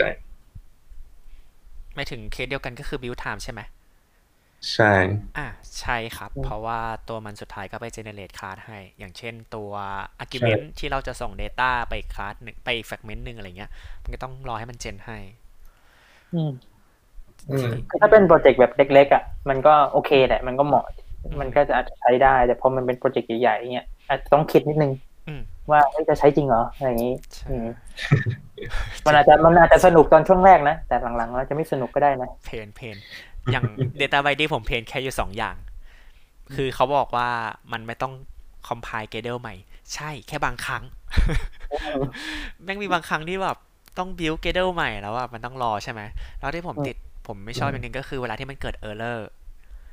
าถ้าตราบใดเราพิมพ์โค้ดถูกอะมันไม่มีทาง error ไม่มีทางแบบปวดเจ็บปวดหรอก แต่เวลาที่มัน error เนี่ยแล้วดู error ปุ๊บเนี่ยเราจะค้นพบว่ามัน error ตรงไหนวะ เพราะว่าในล็อกมันไม่ได้ไม่ได้บอกเจาะเจาะจงขนาดนั้นอืมอ่าอืมแล้วเราจะเสียเวลาไล่ error ที่เกิดขึ้นจากตอน compile แล้ว data binding ไม่ผ่าน ผมเจอปัญหาเรื่องนี้อืมแล้วเวลาเราแก้ปุ๊บทำอะไรต่อ compile จ้านั่งรอก่อนอ่าอะไรเงี้ยมันก็เลยแบบเพนมาก แต่ส่วนเรื่อง navigation ใช่ไหมครับ ไอ้มันชื่ออะไรนะ มันใช้คำว่า jetpack navig- navigation jetpack หรือ jetpack navi- navigation สักอย่างจำไม่ได้ อย่างหนึ่งมีหลายชื่ออยู่ มี Navigation Graph อะไรอย่างงี้อ่า ถ้าโปรเจกต์สเกลไม่ใหญ่ อันนี้แนะนำให้ใช้นะ เออ อืม มันมันง่าย ผมว่ามันกับโปรเจกต์ที่มี Single Activity แล้วก็ Navigate ด้วย Comment นะอืม จริงๆ มันมีวิมันธีจะสะดวกมากๆมันมีวิธีใช้ร่วมกันนะ ก็คือให้มัน navigate ไปที่ activity อื่นได้ แล้ว activity อื่นก็จะมีอืม nav graph ของตัวเองอืมก็สามารถทำอืได้ม apply เอา apply เอา ไม่ได้ไม่ได้แบบว่าอืมต้องเอาอ้อมเอา ใช่ใช่คือสุดท้ายแล้วถ้าเราทำเป็น single activity แล้วแอปใหญ่มาก นี่คือชิบหายเลยนะอืมใช่ไหมเออเออจริงๆจริงๆจะใช่ใช่จะ จริงๆไอคอนเซปต์ single activity เนี่ยมันก็มีหลากหลายนะ ไม่จำเป็นต้องใช้ตัวกราฟไอ navigation ก็ได้นะ ถ้าเราลองไปดูพวกแบบ Lip อะ ใครรู้จัก Lip architecture บ้างของ Uber เงี้ยอะไรเงี้ยที่มันเป็นแบบอืมอืมมันก็อารมณ์แนวแนวแนวแนวนั้นเหมือนกันนะ single activity อะไรเงี้ยเออครับก็ลองไปลองดู มันมีหลาย pattern ให้เราเลือกใช้อะจริงอืมอืมอืมผมชอบของตัวนี้ตรงที่มัน handle deep link ได้ๆอ่าอืม เพราะว่าอันนี้อันนี้อันนี้ขอนอกเรื่องนิดนึงก็คือ คือเวลามีคนถามว่าพื้นฐานของการเป็นนักพัฒนา Android มีอะไรบ้างเลยพูดถึงแบบพวก framework เนาะอืมผมจะบอกว่า Deep Link อืมทำให้เป็น ไม่มีแอปไหนไม่มี Deep Link จำไว้ แล้วไอ้เรื่อง Deep Link มันเป็นเรื่องที่มันไม่มีสอนกันสักเท่าไหร่ เพราะคนจะมองข้าม แต่พอเราทำงานจริงปุ๊บจะคนพบว่าต้องทำ Deep Link นะครับ อะไรเงี้ยเอออือมแอปที่ไม่มี Deep Link ก็คืออมแอปที่ ไม่มี notification และล่ะอืมเอเอออใช่ อะไรประมาณนั้น อ่า ตอนนั้นก็อ่าก็เลยชอบตัว navigation เป็นหลัก เพราะว่ามันช่วย handle ง่ายประมาณหนึ่งอืมโอเค แล้วก็มีอะไรอีกว่า อืม จริงต้องดูสิ่งที่เจ็ดอ๋อ ตัว background service ไง ทุก Manager นะใช่ครับ เพราะว่าอย่าง Google เขาทำตัว Work Manager ขึ้นมาให้อืมจริงจริงที่ผมเจอบ่อยๆ ก็คือ คนที่เขียนพยายามเขียน background service ด้วยโค้ดในรูปแบบเดิมๆ ใช้คำนี้ ก็คือโค้ดที่มัน legacy แหละ คล้ายๆการใช้ async task อะไรเงี้ย พยายามฮัลโหลฮัลโหลครับอืมยังอยู่ยังอยู่อืมพี่อืมโอเคโอเคครับ อย่างอย่างที่เคยเจอก็คือ การพยายามทำ background service บางอย่างที่จริงๆ แล้วเราสามารถ replace ได้ด้วยอย่างพวก manage work- work manager ไปเลย เพราะว่ามันมีสตอรี่ไง คือถ้านึกถึงก่อนที่อย่างพี่นี่ทันก่อนสมัยก่อนจะ 5.0 ป่ะ ทันครับ ทันครับ ทัน โอเค เราพวกเดียวกัน คือเมื่อก่อนมันยังไม่มี job scheduler ใช่ไหม ใช่ไม่มีอ่าอืมแล้วควาที่มก่อนมันเป็น alarm ปะ alarm manager สักอย่างปะใช่ครับ พยายามใช้ alarm manager manager การแล้วก็ใช้ background service broadcast receiver บ้างใช่เออแล้วก็พยายามใช้ wake lock มันจะได้ไม่ปิดอืมแอปเราอะไรอย่างเงี้ย wake lock อืมโอเคเราใส่ wake lock ใน broadcast receiver ใช่และที่เราทำกันไปก็คือทำให้แบตเตอรี่ใน Android ของ user ใช่ทั้งหมดเร็วขึ้น เขาก็เลยทำไอ้ job scheduler มาเนาะเพื่อแบบให้เราแบ บทำทำ background background task ในสิ่งในช่วงเวลาที่จำเป็นจริง อ่าอืมแล้ว pain มันก็คืออะไรนะ สุดท้ายแล้วแอปส่วนใหญ่ก็ไม่ได้ใช้ job scheduler อืมก็ยังใช้วิธีเดิมมๆ วิธี hack ๆจนกระทั่งอ่าเขาออกไอ Doze mode ขึ้นมา ชิบหายเรียบร้อยทั้งหมดอ่าเรียบร้อยกันหมด จริง ไอพวกแบบบอกโค้ดนี้ใช้ได้ใช้ได้ว่าเจอ Doze mode ปุ๊บ มันทำอะไรไม่ได้อืมเขา ก็เลยอืมเจอวิธีอื่น ซึ่งปัญหาคือถ้าอยากจะทำงานในโค้ดเวอร์ชันนี้ ต้องเขียนใช้อันนี้ ถ้าเวอร์ชันใหม่ต้องใช้ตัวหนึ่งกลายเป็นว่า background task ที่ผมต้องการทำง่ายๆ กลายเป็นว่าต้องเขียนหลายแบบเอออืมสุดท้ายก็เลยอะเขาทำ Work Manager มาให้ เขียนบน Work Manager ไปเลย แล้วให้มันรันบนทุกเวอร์ชันได้ปกติอืมประมาณนั้น อย่างพวกอัปโหลดนเดิลรูปข้างหลัอะไรงให้เองอืม พวกอัปโหลดรูปคือเราต้องมานั่งเช็ค network ทำไมอะไรเงี้ยก็ให้ Work Manager จัดการไม่ให้เลยอะอืมมีอะไรอีกล่ะถ้างั้นมันมันทำ work chaining ได้ง่ายด้วยครับผมจำไม่ผิดเออใช่ไหมชอบชอบเออ work chain คือปกติเราอย่างเช่นแบบเราจะอัพรูปเนาะแล้วเราจะต้อง resize รูปก่อนก่อนอัพใช่ป่ะปกติเราชอบยัดโค้ดไปด้วยกันอืมก็คือให้มัน resize แล้วก็อัพ อันนี้มันจะบอกว่าเฮ้ยสร้าง job มาหนึ่งตัวสำหรับย่อรูป job อีกหนึ่งตัวสำหรับอัพรูป แล้วก็เอามา chain กันอืมเออ อันเนี้ยเท่ดี ดูแล้วก็ชอบรู้สึกถ้าถ้าใช้แบบถ้าใช้คล่องอะมันมีประโยชน์เยอะมากเลยนะไอ้ work manager เนี่ยอืมผมผมเคยมีไอเดียว่าจะอยากให้มันเป็นเป็นตัวยิง API request ด้วย แต่ดูแล้วมันปัญญาอ่อนนะพี่ คนเราจะไปขยันสร้างจ็อบทำไมให้เยอะแยะอืมเออพอดีผมมองแต่ว่ามันอะฮะมัน จะใช้กับ RX หรือ Coroutine ก็ได้ เพราะว่ามันน่าจะปล่อยปล่อยอิสระเรื่อง threading ใช่ เออ ชอบอันนี้ด้วยส่วนหนึ่งที่แบบอืมจริงๆไม่เขาพเก็ตยายามได้หมคดอมแพทให้ อืมใช่โอเคนึกถึงอะไรอีกล่ะ มีอะไรที่ถือว่าเป็น legacy อีกอืมพี่ช่วยนึกหน่อยดิ พี่นึกไม่ออกแล้วตาพีแล้วเขียน DB ด้วย SQLite มั้งคิดว่านะอืม ยังมีอยู่ใช่ไหมมีมีมีแต่ว่า ถ้ามันเป็นของเก่าก็ต้อง pain กันไปแต่ว่าถ้าขึ้นใหม่แล้วแอบไปดูไกด์แล้วเจอไกด์เก่าๆ ให้วิธีการเขียน DB Android แล้วเป็น SQLite ก็ปิดไปได้ไหมให้ให้กด report ด้วยบอกบอกเลยให้กด report ด้วย อืมอืมอันนี้ก็จริง แต่ถ้าโดยส่วนตัวที่เจอมาหลังๆ มาเนี้ย เจอแอปที่เขาเขียน database อะเป็นรูปหมดแหละเออ อันนี้ถือเป็นเรื่องดี อืม อืมอ่าใช่ครับพอพูดถึงเรื่อง DB อืมพูดถึงเรื่อง DB นึกถึงเรื่อง network connection ยังมีใครเขียนอืมเขียน network connection เองบ้างไหมไม่ใช้เลย HTTP URL Network Connection อย่างเงี้ยครับคือแบบใช่คือแบบรู้สึกว่ามันเป็นถือว่าเป็น legacy ไหมถ้าพี่พูดถึงสิ่งที่ผมเจอเมื่อสองวันก่อนใช่ครับ มีอยู่อะพี่เออคือแบบเฮ้ยมันมี tool เดี๋ยวสิ่งที่เรียกว่าเลยไอ้ retrofit อยู่นะเฮ้ยลองไปใช้ดูอะไรเงี้ย อืม จริงต้องต้องบอกก่อนว่า การใช้ไอ URL HTTP URL connection ไม่ใช่เรื่องผิด ถ้าอืมคุณ handle exception ทุกเคสได้ถูกต้องอืมเนาะแต่ว่าจากที่ผมเจอส่วนใหญ่จะเป็นแบบว่า เอ้ยโค้ดโค้ดมันมาแบบ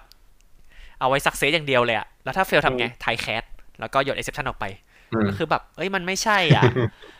คือกลายเป็นว่าแบบคือ error สุดท้ายคุณก็จะมี error แค่ตัวเดียวอืม ผมก็จะไปเจอโค้ดส่วนใหญ่ที่ใช้ try catch ครอบ แล้วถ้าเป็น catch เขาก็จะโยนกลับไปเป็น error error เขาใช้คำว่า something went wrong please try again แค่นั้นแบบ เฮ้ย มันไม่ใช่สิอ่า user ปิดอินเทอร์เน็ตจะมาบอก something went wrong ทำไมวะ อะไรเงี้ย อันนี้คือแบบ เอ้ยโทเค็นมันไม่ผ่านหรือ handshake กับเซิร์ฟเวอร์ไม่ได้ คือแบบ เอ้ย คุณจะเอามา error แบบเคสเดียวได้ยังไงนะคือคุณจะใช้ได้ แต่ถ้าคุณ handle เองไม่ครบ ไปใช้ library เถอะอืมง่ายกว่า แต่จริงๆมันมีเรื่องที่ลึกกว่านั้นเนาะอย่างเช่นแบบว่า คุณจะยิง endpoint อะไร คุณจะคอนโทรลด้วย client ตัวเดียวกันนะอืมที่ผมเจอส่วนใหญ่จะเป็นแบบว่า ถ้าเป็น HTTP URL connection เนี่ยเขาจะพยายามใส่ URL เต็มๆไปเลย รวมรวมกระทั่งแบบ endpoint ด้วย path ด้วยอะไรอย่างเงี้ยอ่านึกภาพดิเราเวลาเราเปลี่ยน endpoint นี่คือแบบ โอ้โหต้องไปนั่งรื้อคุกกงคุกกี้ cache header อะไรเงี้ย คือแบบส่วนใหญ่เขาจะพยายามยัดไว้ในกลุ่มเดียวไงอืมถ้างั้นผมมองว่า เออ ใช้ r e t r o f i t แบบที่พี่บอกดีกว่า อืม อืมอืมอืมมีอะไรอีกล่ะ security จริงๆมีอะไรที่เกี่ยวกับเรื่องนี้มาถ้าเป็น legacy จริงก็ HTTP ป่ะ อืมถือว่าเป็นบาง legacy คนอาจจะแบบหรือว่าเป็น legacy อาจจะบางคนบางคนอาจจะไม่ยอมบอกฝั่งฝั่ง back end ว่า support อืม SSL support สีเขียวแล้วก็ไปนั่งใส่ในในใน manifest ว่าอืมว่าทางเรา HTTP something อืมอืมแล้วทีมแบ็กเองจะบอกว่า เอ้ย มึงอะเปลี่ยน HTTP เป็น HTTPS ดิ ได้เลย เสร็จแล้วเออก็จริงเดี๋ยวนี้มันก็ไม่รู้ว่าไม่ไม่ค่อยเจอ HTTP ละกัน งานส่วนใหญ่เป็น HTTPS หมดแหละอืมไม่ค่อยเจอละเออ คือถ้ามีคนที่ยังต้องเรียก HTTP อยู่อะมันก็จะกลายเป็น legacy ของฝั่งหลังบ้านแล้วไงอ่าใช่เออซึ่งมันไม่ควรเกิดขึ้น ใช่ ไม่ควรจะขึ้นตั้งแต่จากหลังบ้านแล้ว แต่ถ้าอือฮึไม่ควรทำหรออืมพี่นึกออกเรื่องหนึ่งครับอันนี้ไม่รู้ว่าเป็น โมจะเรียกว่า modern หรือไม่ modern นะแต่มันเป็นสิ่งที่คุณก็ควรจะทำได้แล้วอะอืมในกรณีที่แอปคุณใหญ่มาก คุณควรจะแบ่งเป็นโมดูลได้แล้วนะอืมอ่า modularization ครับใช่เพราะว่าบางคนเขียนทุกอย่างยัดลงไปในแอปอืมแอปโมดูลโมดูลเดียวเลย คือแบบเฮ้ยอืมบางทีแบบถ้าเราทำเป็นฟีเจอร์หรือทำเป็นอะไรที่แบบพอจะแยกมันเป็นโมดูลได้อะอืมมันก็ควรจะทำ เพราะว่าหนึ่งมันไม่ใช่แค่ประโยชน์ในการแยกฟีเจอร์ แต่มันมีประโยชน์ทางด้านทางด้าน build time ด้วยอืมคือคุณสามารถไอ้โมดูลนี้สมมติเราทำเสร็จแล้ว เราไม่เคยไปแตะมันเลยเวลาเรา build มันก็จะ ignore ตรงส่วนนี้ไปอะไรเงี้ย มันเป็นเรื่องของของตรงส่วนนั้นด้วยอะไรเงี้ยอืมคือหลักๆเวลาที่แบบดีไซน์แอปหนึ่งขึ้นมา ถ้าคิดว่าแอปมันแอปมันใหญ่หรือว่าฟีเจอร์นั้นดูดูแล้วมันได้ reuse reusable อะไรเงี้ย ก็เขียนเป็นโมดูลเถอะอะไรเงี้ย อืม อ่าอย่าง เผื่ออย่างนี้ไม่ออก ผมผมชอบตัว case study ของแอปพลิเคชัน I.O. อะของ Google I.O. อะครับ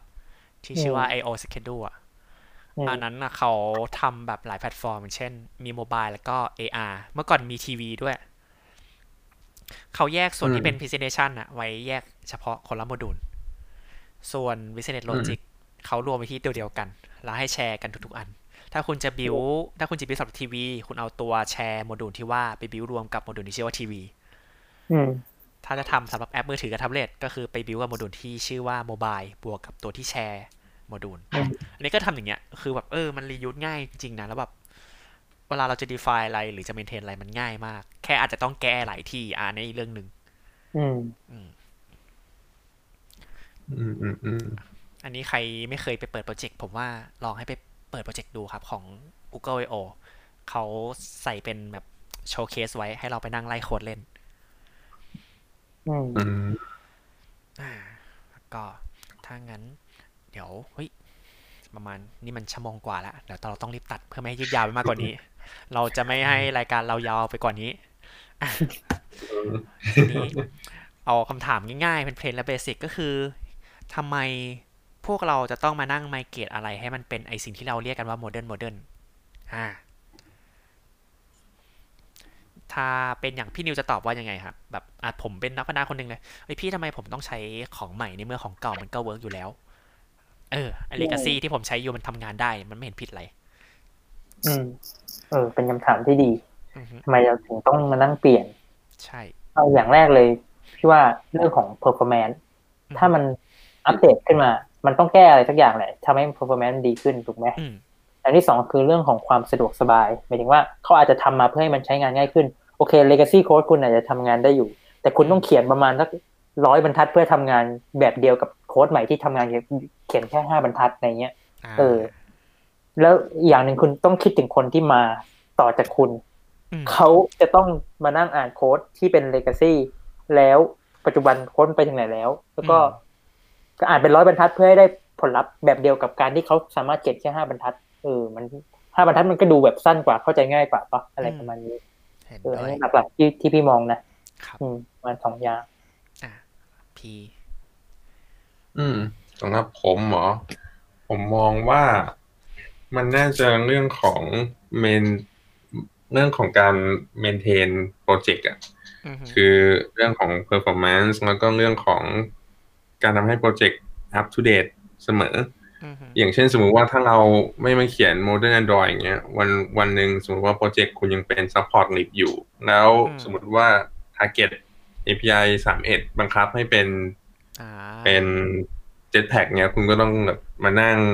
หัวชนฝาอัปเกรดทีหลัง ซึ่งตอนนั้นอาจจะโค้ดอาจจะเต็มหมดแล้วที่ใช้ support อยู่อะไรแบบเนี้ยครับอืมเรื่อง maintain เหมือน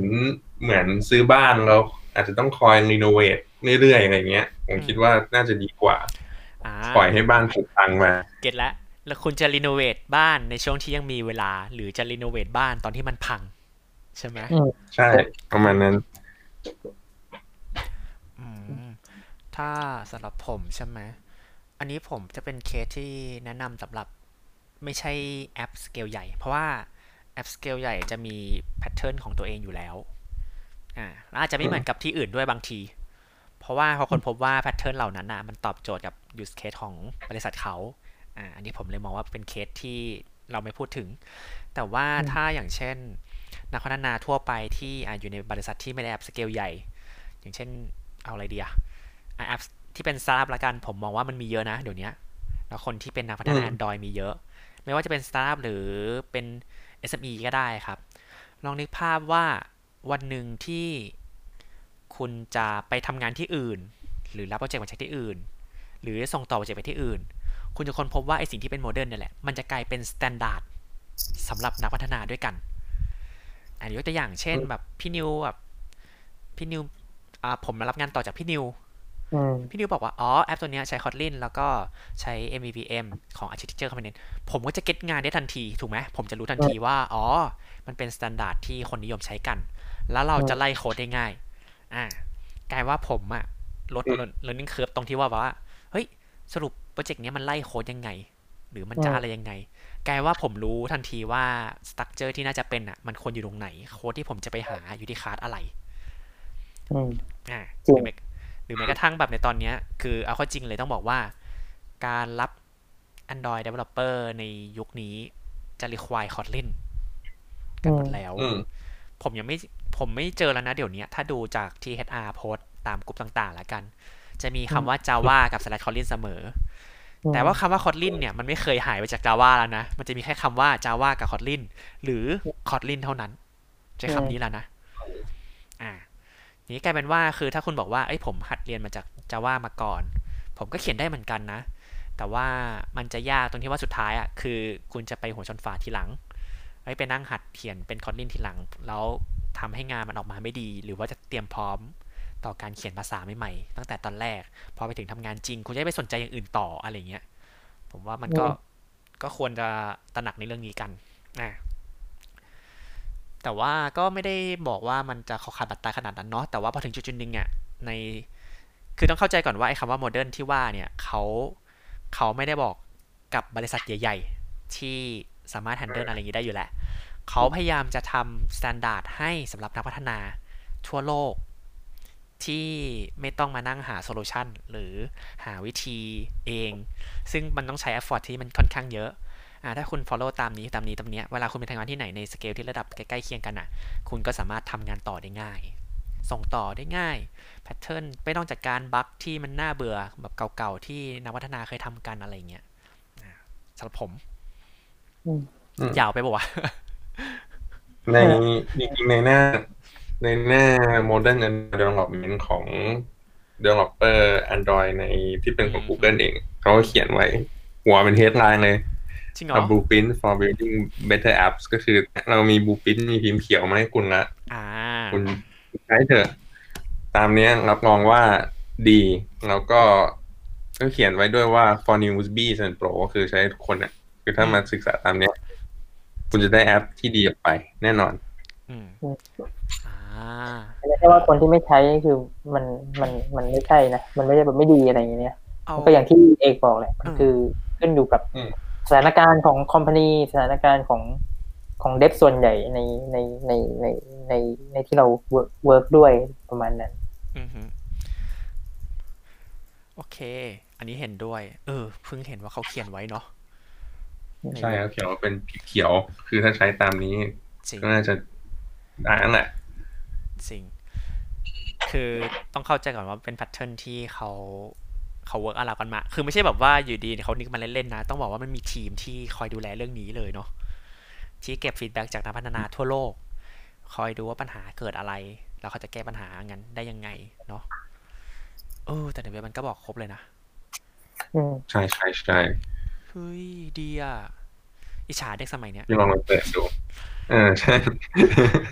จริงของครบนะเออแต่พอพูดถึงเรื่องเด็กสมัยนี้ก็ทั้งนี้ทั้งนั้นอะ ต่อให้เราทำแอป modern ขึ้นมายังไงก็ตามเออเราจะตาม modern ยังไงก็ตามอะสิ่งหนึ่งที่ที่รู้สึกว่าเราควรจะเราควรจะคี p อินมาไว้เสมอคือเรื่องของ basic ต่างๆ ที่เราควรจะรู้อืมฮึคือถ้าเราเข้าใจ basic ไอ้พวก modern ในพวกวิธีการใหม่ๆพวกเนี้ยมันคือส่วนที่ต่อยอดขึ้นมาอืมแต่ถ้าอยู่ดีเราแบบไปกระโดดข้ามไปเข้าใจพวกนี้เลยโอเค คุณอาจจะทำแอปหนึ่งขึ้นมาได้ โดยที่คุณไม่จำเป็นต้องรู้ว่าข้างในมันคือทำอะไร แต่สุดท้ายวันหนึ่งถ้าคุณจะต้องมานั่งแก้หรือนั่งทำความเข้านั่งนั่งแก้อะไรบางอย่างที่คุณต้องใช้ความเข้าใจอะมองว่า basic เป็นสิ่งที่ที่สำคัญเหมือนกันนะ ที่ควรจะควรจะมี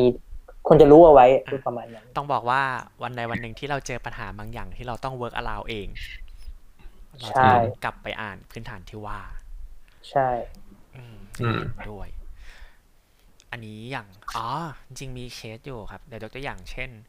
ถ้าในยุคนี้เราใช้ ViewModel กันใช่ไหมอืมเมื่อก่อนบอกว่าถ้าไม่มี ViewModel เราทำไง อ๋อ แล้วก็ถ้าเก็บตัวแปรไว้ใน activity หรือ fragment เราก็จะเซฟสเต e เนาะต้องทำแต่พอมี ViewModel แล้วเราก็บอกว่าเอ้ยก็เก็บไว้ใน ViewModel เลยไม่ต้อง handle แล้ว ใช่ไหมอืมอืมทีนี้พอคนที่มาเขียนใหม่ๆแล้วรู้จัก ViewModel เลยก็จะไม่รู้ว่า เอ้ยเอาก็เก็บไว้ใน ViewModel เลยไงอะไรเงี้ย แต่ถ้าคนที่รู้พื้นฐานมาก่อนจะรู้ว่า อ๋อ จริงๆ แล้วการเก็บค่าใน ViewModel มันไม่ได้อยู่ถาวรขนาดนั้น ViewModel ก็สามารถหายได้ โดยที่แอปยังทำงานได้อยู่อะไรเงี้ยอ่าอืมสุดท้ายเราก็จะ เอ้ย ต้องรู้สิ่งที่มันเป็นพื้นฐานของ Android จริงๆ เพื่อที่ได้เข้าใจว่า ViewModel อะ มันทำงานได้ยังไง แก้ปัญหาอะไร และข้อจำกัดอืมคืออะไรอืม กลายเป็นว่าคนที่รู้พื้นฐานสามารถใช้ tool หรือ library ต่าง ๆ ได้อย่างมั่นใจกว่า อืมอ่าอืมโอเคอะพีมีอะไรอยากจะพูดอีกไหมเหมือนเหมือนจะมีเหมือนจะมีเหมือนจะมีก็น่าจะคล้ายๆพี่นิวนะ ก็จะเรื่อง basic principle ของ Android ทั้งหลาย life cycle อืมบลาบลาบลา implementation ยุคเก่าๆก็รู้ไว้ ก็ดีนะ ผมว่าบางทีก็มี use case บ้างอืมอืมอืจมริงๆเออเสริมนิดนึงคือ โอเค Android Modern อะมันทำมาเพื่อเป็น standard ให้คนส่วนใหญ่ถูกปะอ่าแต่มันทำมาให้เราเขาเรียกอะไรให้เรา implement แอปง่ายขึ้นอืมแต่อย่าให้ความง่ายมาทำให้เราเคยชิน จนเราไม่รู้ว่าอืมสิ่งที่เขาทำมาทั้งหมดเนี่ยเขาทำมาจากอะไรเพื่ออะไร ตอบอืมตอบแก้ปัญหาอะไร คือบางทีมันทำมาปุ๊บเสร็จสับแล้วไอ้อืมเนี่ยใช้พร้อมใช้งานเลย แต่ถามว่ากลับไปว่า แล้วทำไมเราต้องใช้อันเนี้ยทำไมเราถึงไม่ไปใช้อีกอันหนึ่งอ่าเอออย่างเราตอบไม่ได้ไงว่าเฮ้ยทำไมวะเออทำไมต้องใช้อันนี้วะอะไรเงี้ยอืมก็เราอย่าทำตัวเหมือนแบบเขาเรียกว่าอะไรนะ แบบตามกระแสหรเปิอดเปิดแบบเคยเสิร์ชสแต็กโอเวอร์โฟแล้วก็โค้ดแปะอะอ่าอืมเออมันคือแบบ ก็แก้ได้ มันก็ทำได้อะมันก็บิ้วขึ้นมาได้อะแต่ถามกลับไป แล้วทำไมต้องทำแบบนี้อะอืมเอออื มมันมันเป็นเรื่องที่เออกลับมาที่ที่ที่ที่ที่ความเข้าใจมากกว่ามไอ้อย่างยกตัวอย่างเคสง่ายๆเลย มันมี จริงๆมันเป็นคำถามที่พี่ถามตอนสอบสัมไอ้ที่สัมภาษณ์คนเข้าเข้า Android นะบางคนโอเคยังไม่รู้เลยว่าทำไมถึงเซต target SDK แป๊บนึงนะแล้วมีพี่ประโยชน์เดี๋ยวต้องบอกผู้ฟังแล้วว่าจดไว้นะครับ เพราะว่านี่คือข้อสอบที่จะออกในตอนที่พี่ที่พี่นิวถามตอนสัมภาษณ์ใช่คือคืออะอย่างอย่างบางคนเนี่ยยังไม่รู้เลยว่า Mac Ed Mac SDK Min SDK แล้วก็ target อืม SDK มันต่างกันยังไงอ่าคือ เออ มันเป็นอะไรที่แบบว่า เฮ้ย อย่างน้อยๆ คือ ต่อให้เขาเซตอัพมาให้คุณเรียบร้อยแล้วว่าคุณควรจะรู้ว่าไอ้พวกแต่ละอย่างมันมันทำมาเพื่ออะไร และมีประโยชน์อะไรประมาณนั้น ครับ อืม อืมอะมีคำถามไหนที่พี่ถามบ่อยๆอีก อาจจะได้แบบเป็นเฉลย เดี๋ยวผมสรุปเป็นหนังสือแล้วก็ให้เขาไปเก่งอ่านใจเย็นใจเย็นโอเคครับ จริงก็น่าจะถึงช่วงสุดท้ายของรายการแล้วแหละอ่าทีนี้เผื่อผู้ฟังที่ยังอาจจะงงๆแบบเราพูดถึงเรื่องอะไรบ้างเนาะหลักคือเราพยายามจะ define สิ่งที่ว่าเอ้ยอะไรที่เป็น legacy ประมาณหนึ่งใช้คำว่า legacy ประมาณหนึ่งไม่ได้บอกว่ามันถึงกับตายขนาดนั้นเนาะบางอันใช้ได้แบบมีเงื่อนไข บางอันไม่ควรใช้เพราะมีสิ่งที่ดีกว่าจริงๆนะก็จะมีอย่างพวกเอาที่ผมนึกได้ก็จะมี list view ไฟล์ภาพอย่างพวก JPEG PNG เนาะก็เปลี่ยนมาใช้ SVG ใช้ WebP อย่างพวก APK deployment ก็เออ APK แบบ distribution ก็เปลี่ยนมาเป็น App Android Abundant อืม structure อืมการเขียนเทสโอ้อันนี้ถือว่าการไม่เขียนเทสถือเป็น legacy ไปเลยเนาะผมก็เห็นด้วยอืมพวกภาษาอยากอ่าเดี๋ยวจะว่ามันเป็นคอนดินอะไรประมาณนี้ พวกไลบรารีต่างๆ ที่จะมาช่วยเราอะไรเงี้ย ก็อยากให้จริงๆ ต้องบอกว่าอยากให้นักพัฒนาหลายๆ คนหลาย ๆ ที่ในประเทศไทยอะ่ะคือทำแอปออกมาให้มันแอปที่ดีออกมา อันนี้คือเป้าหมายของเราทั้งหมดทั้งมวลนะคือไม่ได้แบบว่าจะมาบอกว่าเอ้ที่เนี่ยใช้อันใหม่อะไรเนี่ยจริงๆอยากให้ทุกคนทุกที่ได้รู้ครับว่า เราอะสามารถ improvement ตัวโปรเจกต์ที่เราทำอยู่ได้ยังไง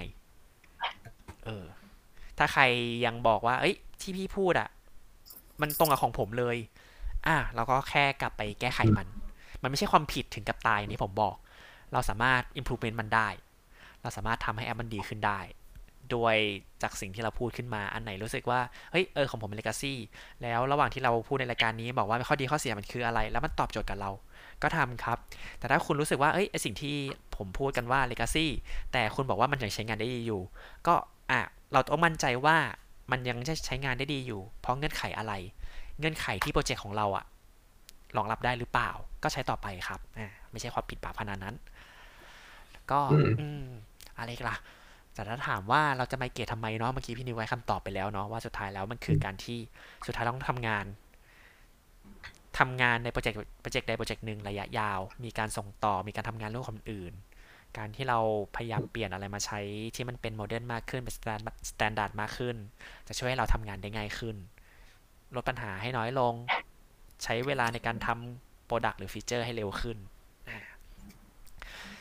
แล้วก็น่าจะหมดแล้ว แต่ว่าสุดท้ายนี้ครับ ก็อยากจะให้ทั้งสองคนฝากอะไรทิ้งท้ายดีกว่า อ่า ถ้าอยากดูดีให้ขายสิ่งที่เป็นสาระ สาระหรือทางทำจะได้ดูดี หรือถ้าเราจะมาสายขายของก็เต็มที่ครับ เพราะว่ารายการนี้ไม่มีสปอนเซอร์หรือไม่ไม่ได้มีผลประโยชน์อะไรใดๆอยู่แล้ว เอาใครก็ได้ครับเป่ายิงสำชุหรับบก่อนนะโอเคสำหรับพี่ถ้าจะฝากอย่างหนึ่งเหรอก็อืมจริงๆกลับไปเรื่องเดิมแหละ ก็คือ ต่อให้มันจะ modern แค่ไหน ต่อให้สิ่งต่างๆ มันจะมามามาใหม่แค่ไหนอะสุดท้ายมันอยู่ที่ back to basic หมายถึงที่ มันอยู่ที่เขาเรียกอะไรความรู้ความรู้พื้นฐานของเรา เราต้องแน่นในในส่วนของของความรู้พื้นฐานก่อนครับ พอเราพอเราแน่นในส่วนของความรู้พื้นฐานเนี่ยสิ่งใหม่ๆเวลามันเข้ามา มันจะไม่ได้ยากอย่างที่เราคิดแหละอืมคือ เราถ้าเรารู้ว่ามันมาจากอะไร มันมาแก้ปัญหาอะไรตอบให้ได้ก่อนว่ามันมาแก้ปัญหาอะไรอืมเราก็จะรู้ว่าอ๋อเราควรจะใช้หรือไม่ใช้อันนั้น มันไม่ได้แปลว่าพอมัน modern ปุ๊บเราต้องใช้ทุกอย่างเฮ้ยอันนี้ modern หน่อยอันนี้มันมาใหม่ว่ะต้องใช้ก็ต้องใช้ต้องใช้สุดท้ายคือมันอยู่ที่ว่าเฮ้ยไอสิ่งที่มันมาใหม่เนี่ย มันแก้ปัญหาอะไรวะแล้วมันกลับมาอยู่ที่ว่าเฮ้ยไอ basic ที่เรา knowledge ที่เรารู้อะวันหนึ่งอะ ถ้าเราไม่ใช้อันเนี้ยเราไปใช้อย่างอื่นอะมันทดแทนกันได้ไหม แล้วมันดีกว่าใน environment ที่เราเป็นอยู่หรือเปล่าอืมประมาณนั้นอืมอ่าเออโอเคหลักๆก็ฝากก็นั่นแหละเรื่องของ basic พื้นฐานที่ควรจะมีให้มันแน่นขึ้น เดี๋ยวเดี๋ยว episode หน้านี่คือเอาหัวข้อเป็นเรื่อง fundamental for Android ดีกว่า ให้ให้เกณฑ์รอบหน้าไปนั่งช่วยกันนึกก็ว่าน่าแบสบนใจนะจริงๆก็น่าสนใจนะเพราะว่าหลาย ๆ อย่างอืมคือเรา modern กันมากเกินไปอะเรากลับลืมสิ่งที่มันเป็น ฟันดัมเบลหมดเลยครับเออโอเคถ้างั้นอะพี่อยากจะฝากอะไรไหมสำหรับผมหมอสำหรับก็ผได้มผมว่าได้สไตลิ่งแต่ก็ใช่ แต่ก็คือสำหรับการเป็นนักพัฒนาที่ดีผมว่าต้องเรียนรู้ทั้งพื้นฐานเนาะแล้วก็พวกฟันดัมเบลทั้งหลายต่อยอดไปสู่อะไรที่โมเดิร์นขึ้นเรื่อยๆเพราะถ้าเราพูดถึงอย่างวันเนี้ยอืม เอ่อ ConstraintLayout จะเป็น modern อยู่ในอีกสองปีข้างหน้า เด็กที่มาเขียนดอย อาจจะไม่รู้จัก ConstraintLayout ละไปใช้ Jetpack Compose ที่เป็น Declarative หมดคือต้องหมดเหมือนกับว่าพร้อมรับการเปลี่ยนแปลงตลอดเวลาแต่เราเราก็ต้องรู้ basic ด้วย เพราะจริงๆแล้วอย่างสมมติ Jetpack Compose อย่างเงี้ย basic มันก็อาจจะข้างหลังก็อาจจะทำอะไรสักอย่างอืมที่ building อยู่ native UI ให้เขียนให้เร็วขึ้น เขียนให้ง่ายขึ้นอะไรแบบนี้แต่สุดท้ายทุกอย่างก็ต้องการ การเรียนการเหมือนกับว่าการที่เราจะต้องรู้ fundamental ไว้บ้างอืมครับ ประมาณนี้เหมือนกับว่าก็พร้อมปรับตัวกับของใหม่ๆเสมอ แต่ก็รู้ของที่มันเป็นพื้นฐานไว้ก็จะดี โอเคอ่าครับถ้างั้น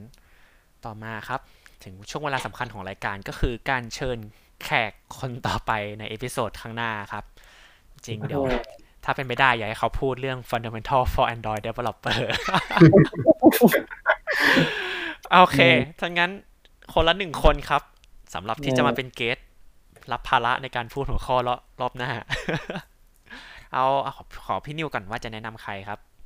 จริง ๆ พี่แนะนำพี่ดิวนะ แต่ว่าไม่รู้พี่ดิวเคยมาหรือยัง พี่เอ่อดิวขอภูมิพื้นหลังหน่อยครับ ผมน่าจะรู้จักนะเอ่ออืมพี่ดิวธนาคารลูกนายธนาคาร ตอนนี้เขาโรอยู่เบิร์ตที่ดาวนี่จูเนียร์อ๋อตอนนี้เหมือนโอเคครับ รู้จักพี่ดิใช่วไหมรู้จักครับผม เออพี่ดิวเหมือนตอนนี้ออกไปทำอะไรของตัวเองประมาณหนึ่งเอออ่าที่เราค่อนค่อนข้างแบบไม่ใช่ค่อนข้างอะเก่งเลยแหละเออก็ลองดูว่าพี่เขาจะให้อะไรได้บ้างอะไรเงี้ยอ๋ออันนี้เคยทำงานมาด้วยกันหรือเปล่าฮะใช่ใช่เคยทำงานด้วยกันอืมโอเคครับอืมโอเค เดี๋ยวตามตัวมาให้ไม่ยาก เพราะว่ารู้จักกันต่อมาครับ พี่จะแนะนำใคร อืม ยากเลยอะอ่าแต่ถ้าเป็น fundamental อ๋อก็ต้องคนเขียนนานๆระดับหนึ่งอ๋อผมเออจริงไป พี่เคยอินไว้พี่จูยังอะพี่จูเคยแล้วทิปไตยอะขอโทษด้วยแล้วเหรอแก๊ง Dumber จูพี่เติร์ดเอ้ยจูพี่ Dumber เบิร์ดนี่วะไปหมดแล้วใช่ใช่ใช่ใช่ก็ถ้าคนที่ไปเขียนหมดมาแล้วนานเหรอมากพอก็เจควอตันอะเออเออเดี๋ยวไปอินไว้เจ๊งมันก็ได้นะ คนฟังน่าจะหลักล้านอะไปอินไว้เจ๊กมาบอกว่า เอออะไรพูดเงี้ภายษาไทยได้ไหมโอเคหมายถึงไปทำงานที่ Google อะไรอย่างงี้อืมอืมเออนึกไม่ออก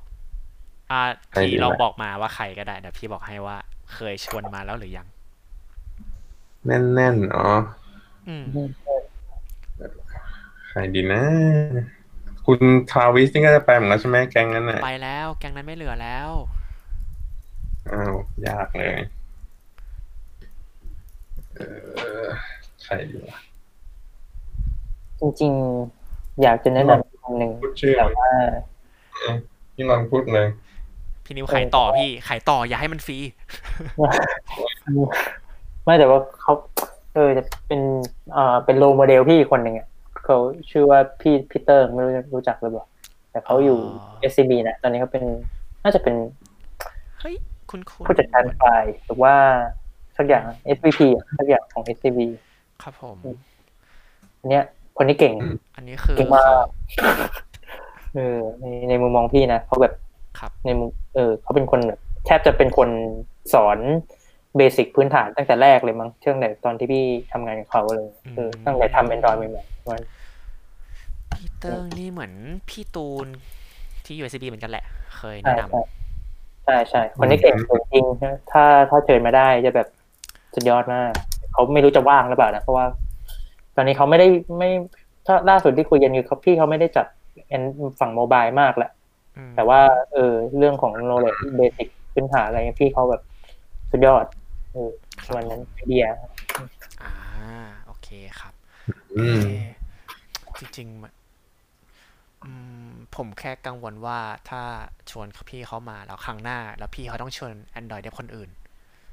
โอ้ยพี่ก็มีในลิสต์เยอะน่าจะเอมีอในก็ลิไม่สต์น่าเยอะยากเนาะเออไม่น่ายากไม่น่ายากเออผมว่าไม่น่ามีปัญหา ผมห่วงแค่ว่าแขกแขกรับเชิญรอบต่อไปมันจะหายากขึ้นหรือเปล่าเออไม่เป็นไรอันนั้นมันเป็นเรื่องของรอบหน้าแล้วค่อยว่ากันที่ลองเปลี่ยนเป็นมีเธอเป็นภาษาอังกฤษดิผมเชิญเชิญอินาจิมาอ่าโอ้ยนากินี่พูดได้ทั้งวันอะบอกเลย เอ้ยแล้วเรื่องฟันดัมเบลทัลนี่มีแล้วเจนเจนจัดเลยนะ จริงจริงแต่อืมจริง ๆ อยากให้เป็นลักษณะของคนไทยมากกว่า เพราะว่า คือต้องบอกว่าอืมนักพัฒนาคนไทยส่วนใหญ่เข้าใจว่าเฮ้ยคนที่ทำงานระดับนั้นได้อะต้องเป็นคนต่างชาติ เอาอันนี้เข้าจริง อันนี้โดยส่วนอืตัวม